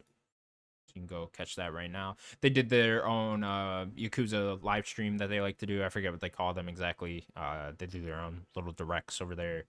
Uh, and yeah, they announced the release date of this. Uh, Daniel, earlier than I thought. I was thinking like March, April for this game, but uh, no, this will be kicking off the year at least for me thus far for for new games in 2024. Yeah, I can't. Maybe you can correct me because I, my brain is just not there. There's there are there were like I I I remembered it yesterday and now I can't remember it today. There are three games in that January that I wanted to play. It was In January, because I yeah, it know Persona 3 Reload is February 3rd. Yeah, no, Yeah. it was Pr- Prince of Persia. This Oh yeah, Prince of Persia. is it Tekken? Oh, Tekken, you're right. Tekken's the same date as this actually. It's the same day. Okay. Yeah. So, so- okay, uh, my brain's still here. Uh, so yeah, it's like, but this is the big game. Come on now, like Tekken, I could just play and pop in. It's just like a Street Fighter, you know. Um, and then Prince of Persia, I'm not sure. I I, I want to play it. Uh, I might just you know have it in the background, find a time to play it. Um, you know, maybe after these first few months, but like this game is like move out of the way. That's all I gotta say. Move out the fuck away, Daniel. You you'll be so happy to know how happy I was watching this trailer. like I was just go. stoked. I was just stoked watching the trailer. I was like, let's go. Like I'm so excited for this. Uh, they confirmed it takes place in Hawaii. That's fucking Yep. awesome. I think that's so cool. Like uh, a little a little saddening that we're uh, leaving Japan. I guess for the game. I wonder if you go back At at, least any for this game? something like. Yeah, at Um, least for this game. I guess they do have plenty of games in Japan, so it's not that big a deal. But It's uh, funny, we're in two different positions because you watched the the gameplay trailer and I watched the story trailer. Yeah, So I'm gonna go back and watch the story, the, the gameplay trailer. I'll tell you that uh, it looks like some of the beginning is them there and Kamurocho, like uh, maybe they're in Yokohama. I don't think they're in Kamurocho. They're in probably Yokohama and then they're coming over yeah. to, to Hawaii. So you'll probably start in Yokohama and then get. There. I know they said the main synopsis of the game is he's going to find his mom. Mom. Yes. Yeah. He's gonna find his mom. Uh, I thought. pretty much. Did they say she died or something or got killed? 'Cause she was a prostitute, right? Uh, And then what she I- do? Did she just I abandon him? I can't remember exactly. She abandoned him, but I think a lot of that was more of. It, I, I could be a little wrong. I think a lot of that is like he, they, he doesn't really know much about his mother, and like maybe it could be like you know bending the truth about who she was and stuff. Mm, Is what I'm gonna guess that it's probably that probably wasn't true.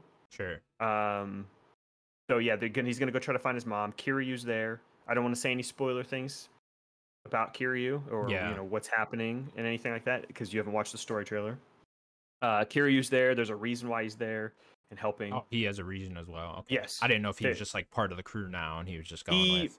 He is, uh, and it doesn't. So his squad, because if you remember, we theorized. Okay, when they had the teaser, they're like both playable, right? It's like, oh, is so is gonna have his crew that you normally have, and then is we were talking is is Kiryu going to have Daigo, Saejima, and Majima? Yeah. Like, is that going to be his four? It does not seem like that. Okay. Uh, they showed them in the story trailer. All three of them were in. It seemed like it was in like Kamurocho or something. So there might be a, a few with him meeting them, but they're at least in the game. I don't know if those three are actually going to be. Who knows? Uh, but everyone else is coming back. Uh, they show like Nanba, Adachi, Saikao, or Saika, or how, you remember her name? Uh, yeah. I mean, I probably it pronounced it Saika? wrong. Then yes, Saki, Saki, Saka. I don't know. Yeah, Yeah. something like that. Yeah. All three of them are back. Zhao's back. Uh, Ju Jugihan is back. Yeah, they even had the girl that was like the leader of the other Yes. gang. Yeah, the, She's uh, back. Okay, it was And then they everyone. And then they have of them. because they they were it looked like they were doing like so if you look at the key art, which is really cool key art, it was like side by side headshots of both of them, Yeah. and then four characters on each side. Uh, and then on Kasuga's side, there's two like new characters. There's like a dude with glasses. I- I guess he meets there in Hawaii, and then there's the other. And then there's like another girl. I guess they meet in Hawaii. I don't remember their names because they're they're just new characters. But yeah, yeah, very excited. from what I saw in the gameplay trailer, it looked very fun. There's a lot of cool new mini games. Uh, riding the bike, they did karaoke stuff in that trailer and stuff like that. So I'm really interested in all that. And then just, just being exploring around Hawaii. That sounds really fun to me, man. Like that sounds Yeah. aw- what an awesome setting. You know what I mean?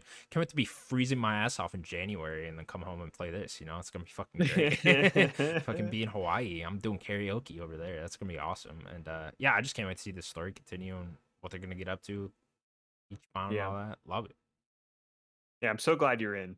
Yeah, I'm I'm hundred percent in. Can't wait to kick off the year with this. Now, just don't give me anything else. They already have Persona three in February third, so I'm gonna have to play that. Some That's gonna time. be yeah, that's gonna be in the back Bye-bye. burner for me.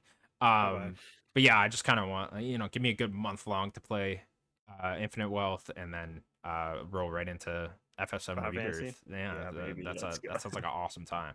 yeah, it does.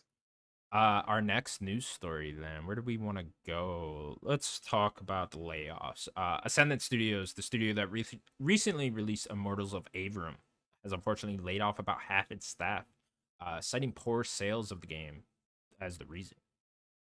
Daniel, fortunate news. Yeah, this happened right after we finished the show last week. Like literally, I, I think it might actually might have happened like right while we were doing the show. Um, yeah, this this sucks. Um, seems like the studio is still existing and they're still going to work on this IP. Is from what I've gathered. For I, I think the the studio head said. Uh, it just sounds like the scale of everything that they were doing was way too much. Um, and it just didn't have didn't review incredible. It reviewed pretty well, uh, but it didn't sell well. They wanted probably better reviews and to sell better, so I guess they just had to um, cut a big chunk of their studio, and it kind of sucks.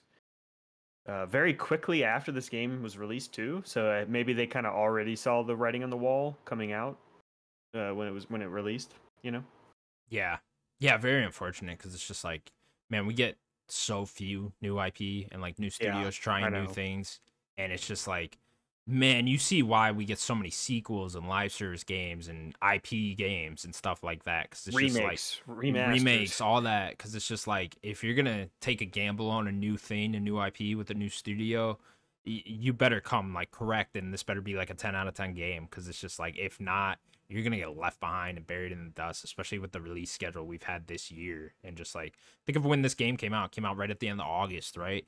Came out right Yeah. next to Armored Core. You came out right before Starfield. You came out right before all the big fall rush and all that stuff, where people were probably saving their money for Spider-Man 2 or Mario Wonder or whatever, right?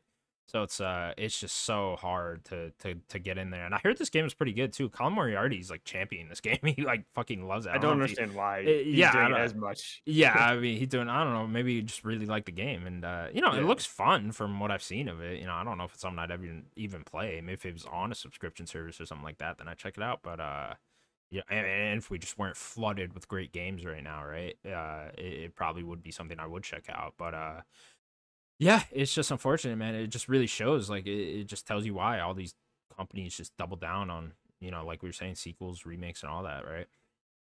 Yeah. Yeah.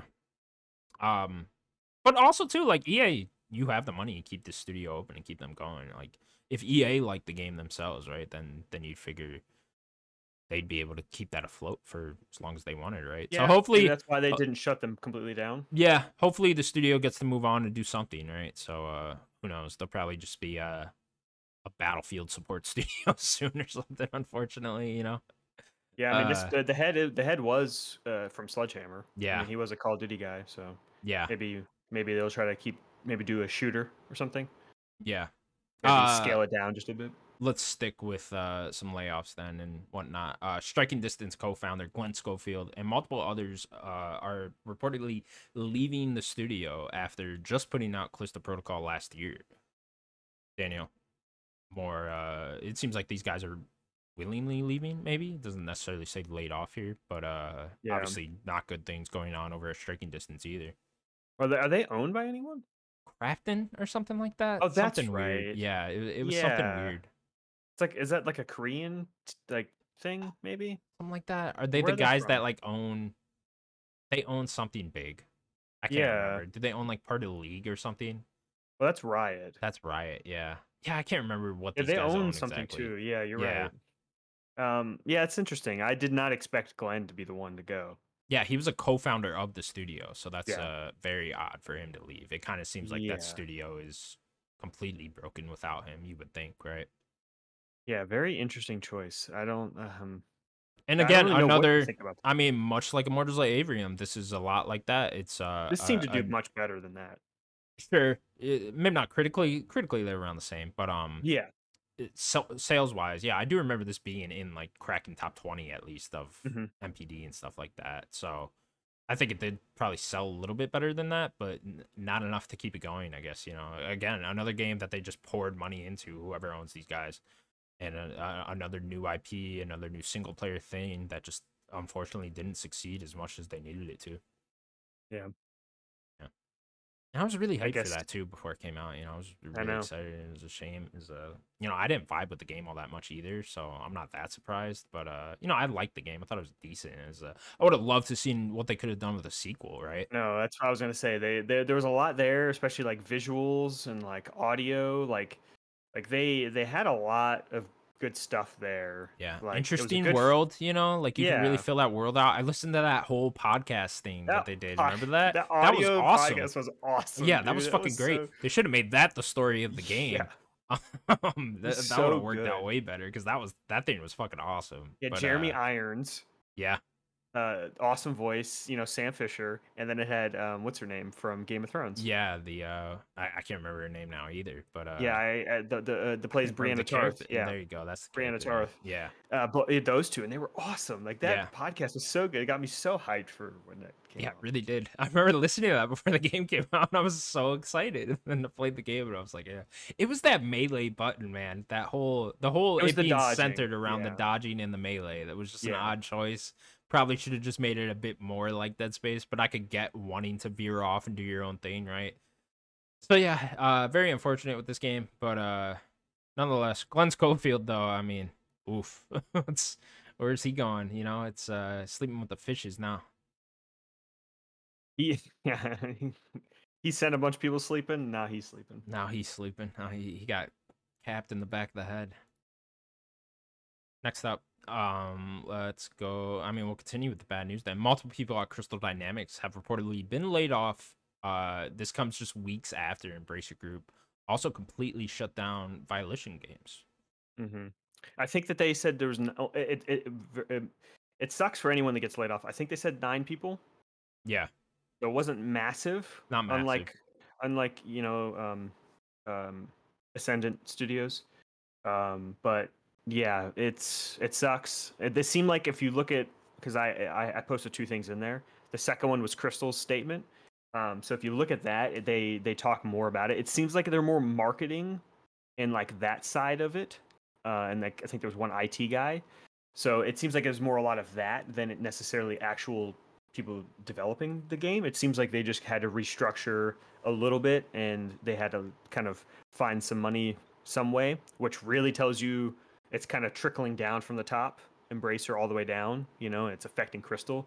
Really interested to see if, you know, Crystal and maybe Eidos kind of break off or something. Same with Ge- uh, Gearbox breaks off, you know.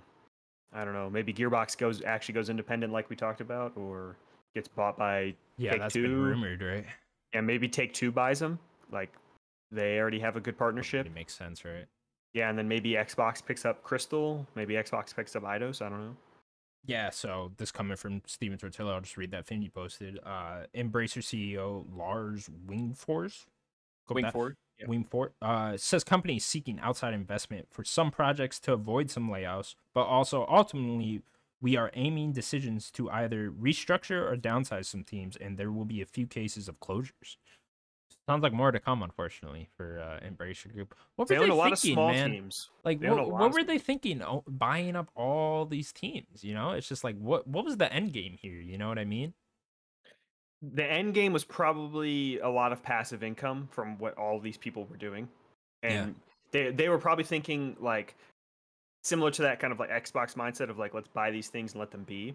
So because they were buying everything that they needed, they were buying like publishing arms, they were buying devs, they were buying a lot of stuff. They were probably just trying to make a machine that could just run by itself, and then they don't really need to do much. And uh, I just don't think that they had the vision for that.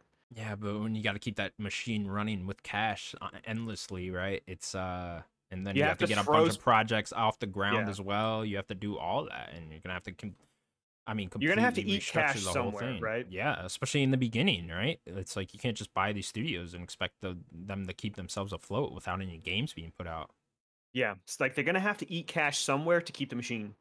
Like there, at, at some point, a machine like that could keep going on its own, but you're gonna have to eat cash to fuel it first.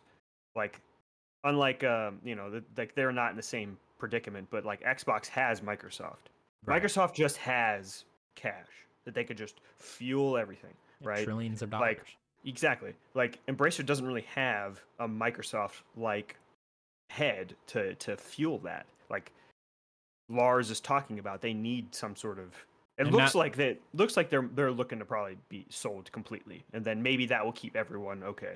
Yeah, that now that I'm thinking about this as well, there was that whole thing where the deal fell through with Saudi Arabia, where they were They trying needed to get, that money. What was it? Was it two hundred million dollars or something like was two that? billion. Two billion, or- yeah. Excuse me. Yeah. So yeah, way more than that. They needed they needed fuel. Yeah, and they, needed fuel, and so unfortunately, they didn't end up getting that from the sources they got, and now this is the outcome. You remember when- tons of people are losing jobs?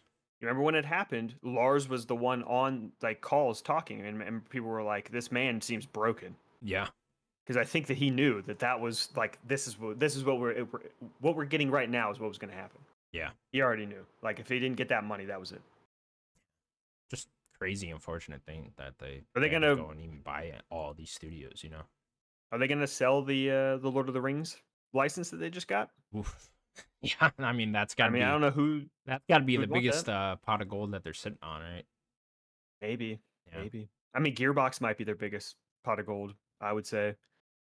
Maybe Deep Silver as well. It's got to be up there. Yeah, I mean, there's a whole bunch of them that they could just end up HQ. selling off. Yeah. So yeah, gonna be very uh, interesting to see in the months and years to come what uh what ends up happening to Embrace Group here.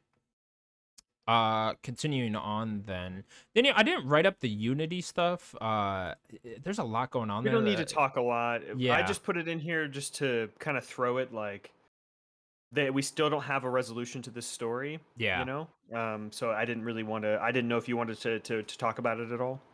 No, yeah, I, you know, I know it, it. It seems like the whole thing was just a really bad decision by Unity, and uh, they're trying to sort of reverse it, but not really at the same time. So, I don't know. We're gonna have to just see, wait and see what happens there. Do you want to see do you want to even talk about any of that that happened last week or Uh, not, not really. And we're kind of Okay, running we short can- of time we can too. move on. But uh, yeah, it's Unity whole fuck situation. They're trying to charge devs more for using their engine. So John Riccitiello's got to go out of that studio. He's got to be gone. Yeah. Like there's just no way he stays there. Uh, moving on then, the Division Three just recently got announced this morning. Let me click in here real quick. Mhm. Um, It was just like a press release. It wasn't even like yeah, Ubisoft announces the division the Division Three with Julian Gerighty, something like that, uh, Yeah. returning as executive producer, and apparently he's the guy that is the director of Star Wars Outlaws as well. So he's moving over Okay. to Division Three. Yeah, so that's coming out next year. So probably a couple more years. We'll, we'll probably start seeing this game. Yeah. Uh, yeah, I'm not a big Division guy. Are you? Uh, not really, but they can always get me. Sure. I, I, I like Tom Clancy games, so you know, it's not. I like third person shooters and Tom Clancy games. I mean, you can. They, I don't know. That might be good. Who knows? Who knows? Yeah, that does tell me that uh, Star Wars Outlaws is probably pretty close. I gotta I imagine. mean, it's next year, right? Yeah, it's next year. I, you know, I don't. I didn't know if that game was gonna be like fall next year, or first half next year. I'm expecting first half now, so uh, maybe an April May type of game. Yeah, I was just gonna. I was just gonna say probably April, May, maybe. Yeah, right around there. That'll be cool. Can't wait for that.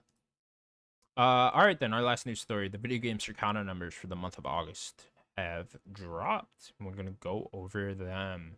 I'm very interested. Uh, Daniel, number twenty. We'll do the whole top twenty. Uh, Rainbow Six Siege, number twenty. Popping back up there. It was twenty one Siege? last month, which is Let's interesting. So, uh, yeah, it might be some sort of resurgence in Yeah, some sort of sale. You know what? I can't wait for next month is uh Titanfall two. Apparently having a big resurgence Oh, right yeah, now. Let's You heard about this Titanfall two stuff? Yeah, a little bit. interesting interesting stuff going on there um uh, and then continuing on number 19 marvel spider-man miles morales number 18 gran turismo 7 number 17 final fantasy 16 number 16 god of war ragnarok number 15 fifa 23 14 elden ring 13 street fighter 6 12 star wars jedi survivor 11 pikmin 4 10 Oh, mario kart good. 8 yeah Pik- pikmin 4 is hanging in there came out in july so uh, it was 6 I'm just surprised, like that game's still holding on. Yeah. Yeah, pretty popular game. Um, number ten, Mario Kart Eight. Number nine, Minecraft. Number eight, MLB The Show 23. Number seven, Diablo 4. Number six, uh, The Legend of Zelda: Tears of the Kingdom. Number five, Hogwarts Legacy. Number four, Call of Duty Modern Warfare 2. Number three, Remnant 2. Which is I was gonna. I was there. going to ask if if that, that game completely fall off. No, it didn't. No, That's awesome. all the way up in yeah, it was number one the month before, and it's number three now. It seemed like that game That hit game very well. selling, Yeah. Uh, number two, new one, Armor Core Six: Fires of Rubicon.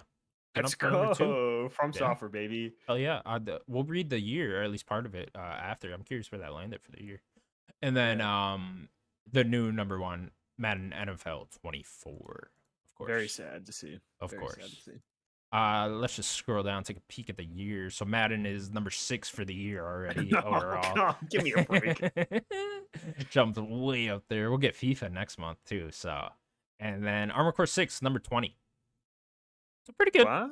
Okay. cracked in the top 20 right Only off the bat. Yeah, I wonder if it'll hang in the top 20 or if it'll just get kicked out immediately. But uh, I mean, we got seems we like got it did decently. coming out. Yeah, yeah. It it it might. it- I mean, it's gonna sell. Maybe we get some sales, but uh, uh, when it comes on sale for like Black Friday, but yeah, Yeah.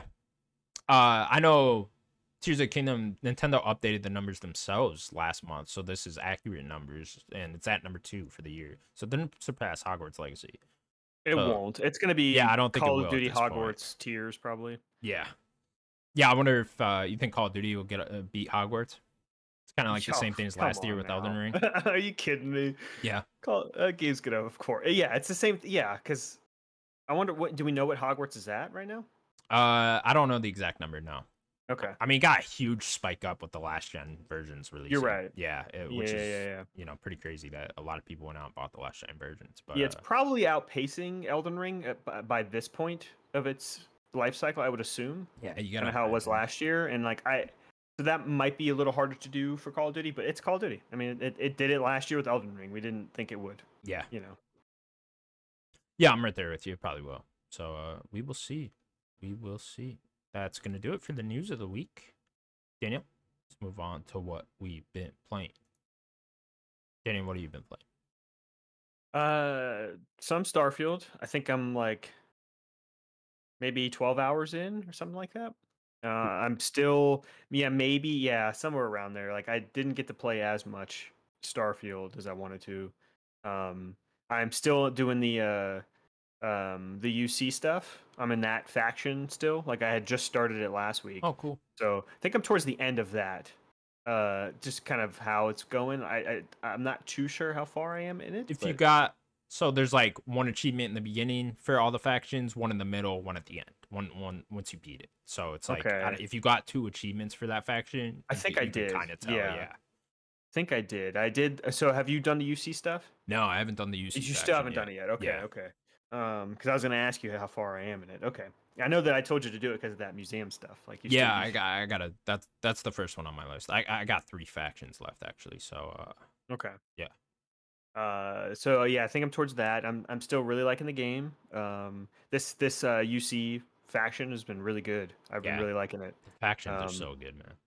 yeah, I really like this faction. Um, like I, I have a few missions that I want to do next after I do this faction. Um, I have the Mantis mission that popped up for me not Oh, too long ago. That's a really so, cool like, mission. Yeah, I want to get it so I can get a better ship. Yeah.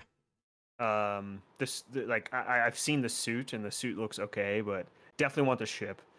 uh, and the, do the mission because the mission seems cool. If and you then go I have, into the um the basement of the Constellation Lodge, you can I got that. Yeah. Oh, that and suit, yeah, that. That's went- actually like one of the better suits you can get in the game. So if you just put that one on, you you'll already have like one of the best Okay. suits. Yeah, that is what I. That's what I'm using right now. yeah, you could like stare at the crack in between the thing Yeah, and then steal the whole suit. It's hilarious. Yeah. I love that. So what I also Uh, found there's there's like a puddle i- in um I forget what the town's called, the one where Sam Coe's from. Um, that Is it town. neon? I think it's from. No, Go it's Next. not neon. It's um, it's like the old school cowboy town, sort of. Oh, okay. Uh, yeah, I can't remember the town name. But if you stare at this puddle that's outside of a shop, you can take the whole shop's inventory. What? you just look at the puddle, for some reason about? there's a glitch and like in the puddle is the whole shop inventory. and it doesn't count as stolen merch either. So you could just go there and take all the inventory, sell it all, come back the They next day, do it again. No, not yet. it's Oh hilarious. It's my god, I love that. Yeah. That is awesome. How does that work? it's just so funny. It's like a, That's g- so cool. it's like a good amount of distance away from the shop too. You know, it's like down the door and like just to the left a little, and you gotta walk down an alley. it's like all right, cool. That's amazing. Yeah. Um. So I have yeah, I have the mantis mission. Then I have the mission for my house that I don't know what. oh it- yeah, I didn't do that perk. Yeah. So like it says Dream Home there. I don't know what the mission is. I didn't really read it. So I want to go and look at my house. Like I know I have to pay it off. I think it's like a hundred thousand or hundred and twenty thousand credits or something like that. It's that much, Um, really. Yeah. Wow. Okay. Uh, something like that. And like it said something about you know you you make payments every week or something like that. Yeah. And I have I haven't noticed like it just pops up. So for the parents one, I know it's you gotta give your parents money for some reason. Yeah. It just pops up once. Once I don't know. I don't know what the cycle is exactly, but every once in a while, it's just you gave 500 credits to your parents, and I'm just like, oh, I haven't noticed that for the house to be Yeah. honest. yeah, Um, yeah, I want to go look at my house, see see that. Uh, but yeah, that's that's basically what I've done in Starfield. Um, Sarah uh would want to keeps wanting to talk to me all the time. yeah. Like we're in the middle of this UC mission. I'm like, Sarah, we have more important things right now. I'd love to talk sometime. You know, that's all they Yeah, say. I'm just like, like, okay, We there was uh, so a part of this UC stuff. We go to Mars, and um, we're like hopping between these two points, and we're just it, you're taking a while to get there because like I'm encumbered, and I'm like, she's like, oh, I want to talk. Like Sarah, we have spacesuits on. We're in the middle of space. You want to talk right now? not now? Sarah. Shut Not up. That's why I take Sarah. Vasco sometimes because I'm just like, all right, these people are. Does he never annoying wanna- No, he, never he talk? Vasco has no emotions. he doesn't want to sit there and have conversations. It's like, all right, sh- you guys need to shut up. I'm taking Vasco. uh, and then um, oh, I when do you get that other cool girl that apparently is like one of the more interesting companions, oh, um, I forget her name like now. Andreja An- or something yeah, like that? Yeah, Andrea, something like that. She's supposed to be that. really yeah. Um, pretty pretty soon in in the main mission part. Okay, Yeah, do a 'Cause I couple wanna s- I more. wanna see more her of the main missions. Yeah, she's a really cool character. yeah, I want to see. I would say all the members of Constellation are really well done, actually. I really only know Sarah so far. Yeah, yeah, I really like Uh, Barrett. Um, yeah, Sam Coe is actually Barrett seems cool. Really well done character as well too. Yeah, they really went all in with the Constellation members. Yeah, yeah, yeah. I want to do a lot of their missions. Uh, and then the other game that I've been playing, I think I'm a little, I'm, I'm definitely halfway because there's an achievement for it, but I'm, I'm, I'm did a few chapters after is Mortal Kombat. Nice. Um, I did like a big chunk of it uh, on Tuesday. I wasn't sure if it came out tomorrow or if it, it came out on Tuesday. It came out Tuesday. Well, Oh. it came out that early access on Friday. Oh, if you gotcha, paid gotcha. the the premium edition, you can get it for the few days early, and then it, yeah, it came out Tuesday. Uh, yeah, man, this game looks incredible.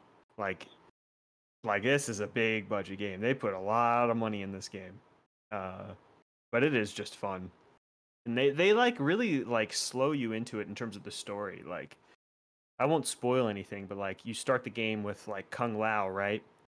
Uh, and if anyone knows Kung Lao, you know he's got the hat with the blade. Like he doesn't even have that, and a lot of his moves are just basic dude fighting.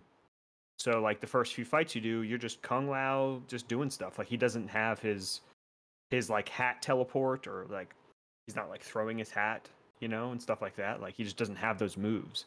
Um, even when you get to Raiden, like spoilers for like 11 like raiden isn't a god anymore um i mean the whole world's technically rewritten reboot rebooted because of liu kang so raiden's just different like you don't even have his electric powers you know? Like he feels different right in the beginning. So they kind of eased a lot of that in. Um and uh yeah i'm really liking where the story's going but not sure kind of where the end game is going to be. Um sloan has already beaten the game. Uh he beat it this weekend and uh he said that like the ending's pretty wild and it really sets up mortal kombat 2 so i'm Ooh. very curious what he means by that. Yeah. How long is it? Um, probably five hours. I would Okay. assume. I mean, it's kind of how most of them are. Yeah. five to six probably. Uh, depending on you know how if you have to redo these fights and stuff, what difficulty you do. I'm sure you could do it in in easy mode and you know breeze through them and stuff. Um, it's really cool to see a lot of these characters because it is a reboot of the world. See these characters kind of slightly different and changed, um, but still kind of keeping a little bit of who they are. You know, like uh, Scorpion and Sub Zero in this game are brothers, which is not the normal Mortal Kombat lore. Um, they're both part of the same clan, which is not the lore. Um, the Sub Zero is he is Bihan. He is the original Sub Zero, but I forget the uh, the Scorpion's name. But he, this Scorpion is not like the Scorpion that we know, which is Hanzo. Um, he has a different name, which his name is actually uh, the the other the other Sub Zero, the main Sub Zero, like the good Sub Zero, is his name is he is Scorpion in this game. Does that make sense? Yeah. So he is Scorpion, and he is he is the brother. Uh, and if you know anything kind of about Bihan and his story, like this other brother takes over as the mantle of Sub Zero. Bihan ends up dying and then becomes Noob Saibot. I'm sure you know Noob Saibot. He's the he's like the black dude that has the clone guy. Oh, okay, gotcha. You ever seen him? Yeah, yeah. So that guy, that's Bihan. Bihan was the the classic original Sub Zero that just is evil guy. He kills Hanzo and he kills Scorpion and all that stuff. Um, so yeah, they kind of just mixed up the whole. they're the whole mixing a little huh? bit. Yeah, Yeah. like Sonya's not in the game. She's a cameo character. Like Jax is not in the game. He's a cameo character. Kano is not in the game. Cameo character. So they they you could do like the call in moves with them if you if you have them unlocked and stuff. But uh, like they're doing some interesting things where they're they're really kind of pacing these characters and how you're in in kind of their relationships and it's a little different. Uh, you know, like Liu Kang isn't the chosen one. He's he's the god figure. He's the Raiden figure now, right? They kind of made Raiden kind of be the chosen like champion of Earthrealm a little bit. Um, yeah, just they they're changing a little bit. So are you like, are you into all these changes? Like, do you do you like the direction they're going? Yeah, I mean, I, I I would like to see where it is at the end to Yeah. know exactly how it comes together. But I'm cool with all- some of the changes. You know, like it is a reboot, and the interesting thing that makes it like, mm, like what are they really doing here? Like, like I don't want to say too much spoiler stuff for this game in particular yet, and so, you know I haven't even beaten it. But like, how everything happens is like, there's only like two characters that know that the universe is rebooted and know what's happening. Oh, so there's kind of like a meta approach to it too. At that. Exactly. Yeah. like number one, Liu Kang because he won in eleven and he became the keeper of time and rebooted everything, right? Oh.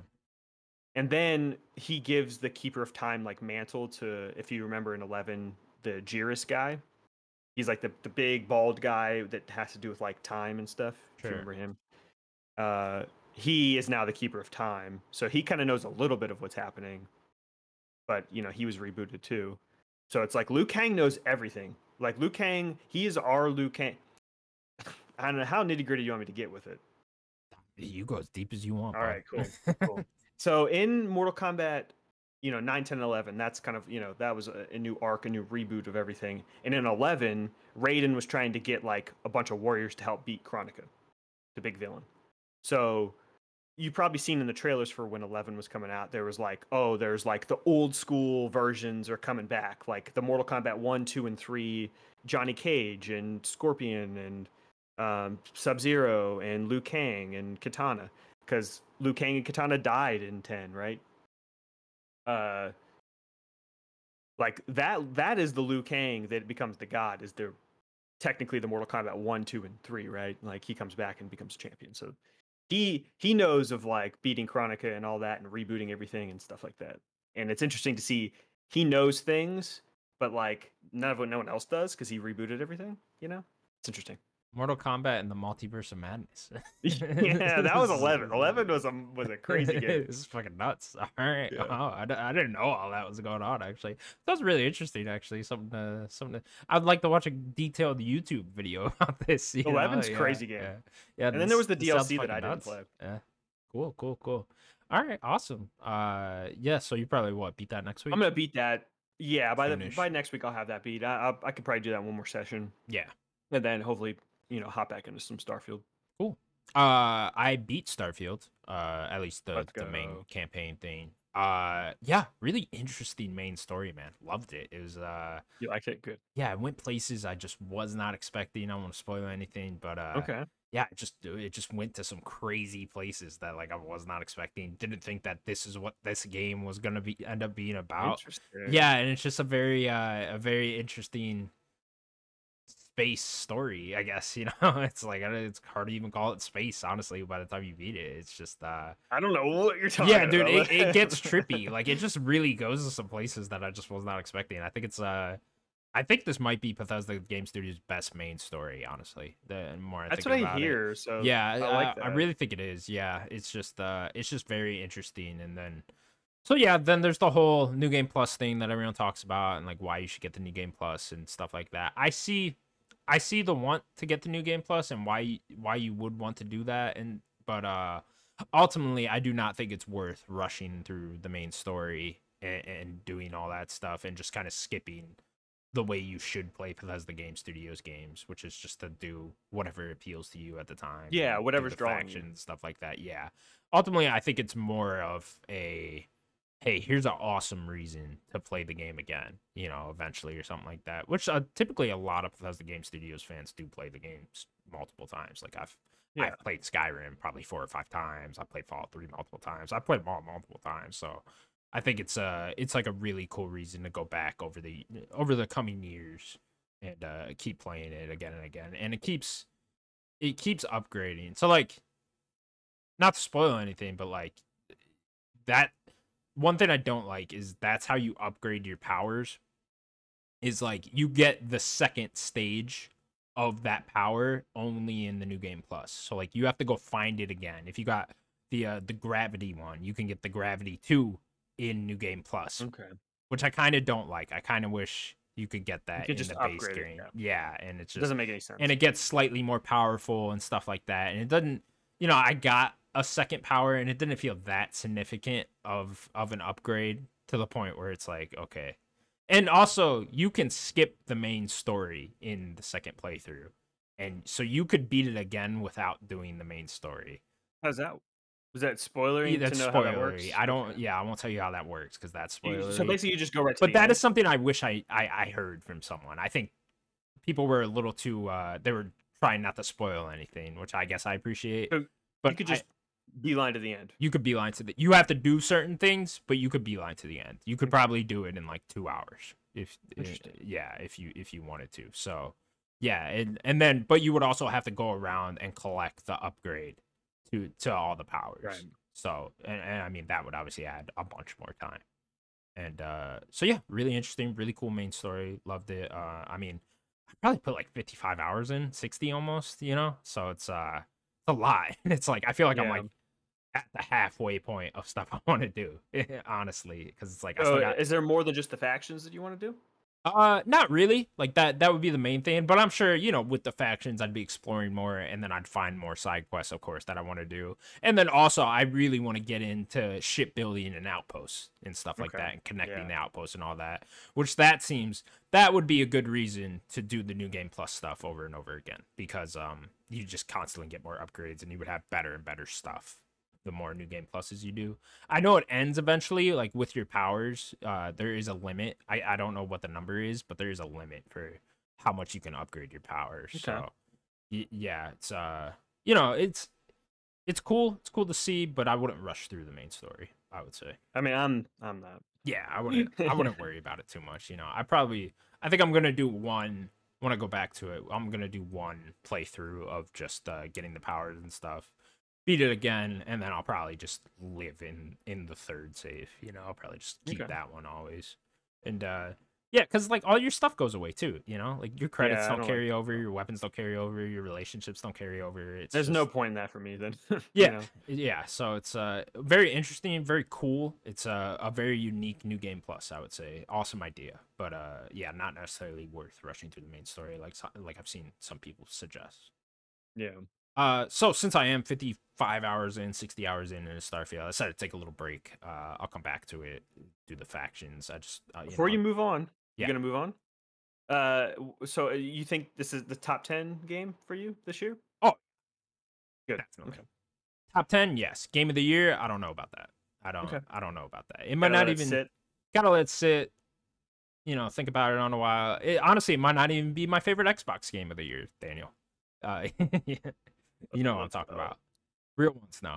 Real Um, ones, no. Continue, but yeah, I love the game. I mean, it meted my expectations. I don't know if it succeeded or succeeded my expectations at all. You know, I don't. You just wanted a Bethesda game. yeah, I wanted a space Bethesda game, and that's what I got. And it's Yeah. fucking awesome that we have this, and I can't wait to play all the expansions and keep playing this. I'll probably play it again and again for years to come. So, yeah, it's it's awesome. It's here. It's, it's arrived, and uh, yeah, it was fucking great, man.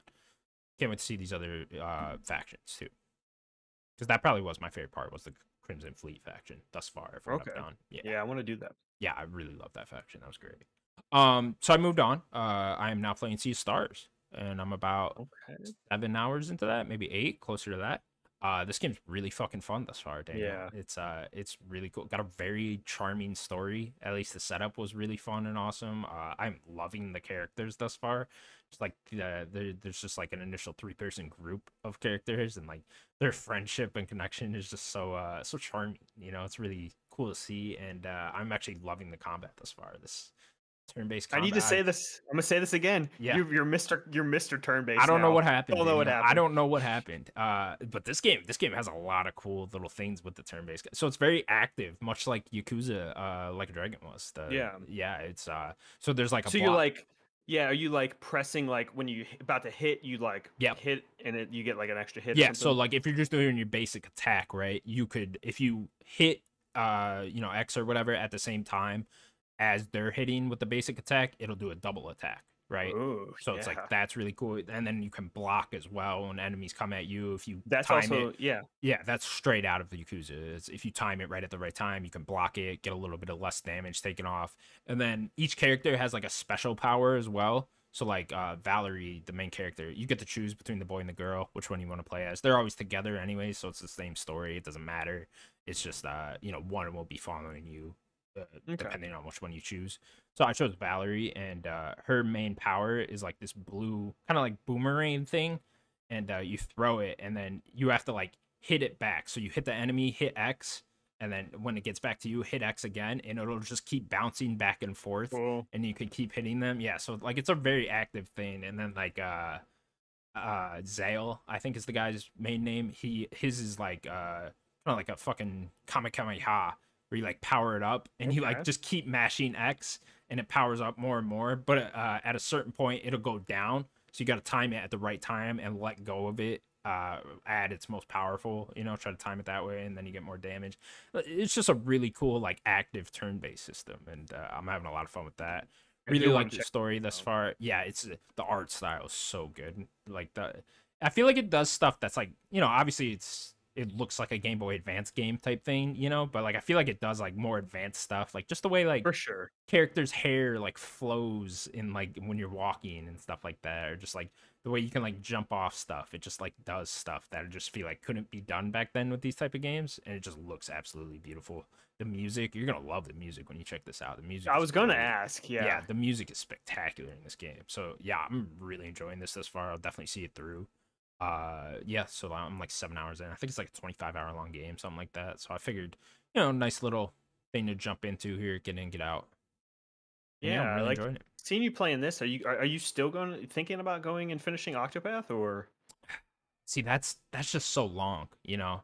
It, it did remind me of that when I first started it, where I'm just like, uh, but I still got like probably like 60 more hours in Octopath, something like That's that. crazy. You know? Yeah. yeah, it's just that game is just very long. I would love to at some point, but uh, yeah, I mean, it's just with all these games coming out, it's just it- it's really too hard much. to go back. Yeah, Yeah. it's just very long. So, and this is just kind of like the perfect size, you know. Right. So, uh, yeah, I'm loving this game this far.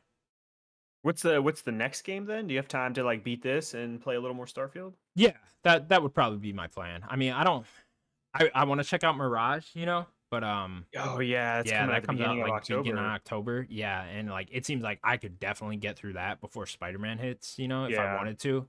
So I maybe I do that, but I still want to play Armored Core. I want to go back and get that.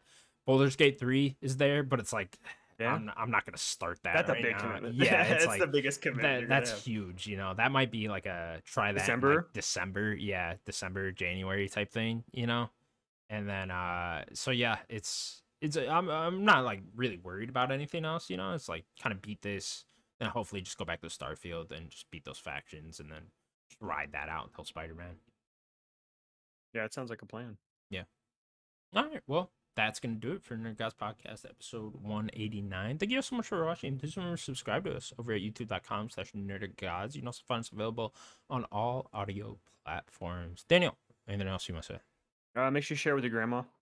Share your grandma. She loves video games. Yeah, she does.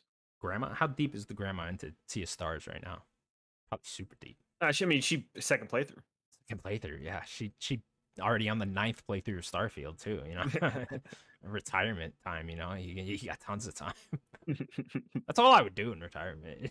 this game, dude. Yeah, come on. Games all day. That's it. That's all I'm doing. All right, everybody. See you later. Bye bye. Bye, everybody.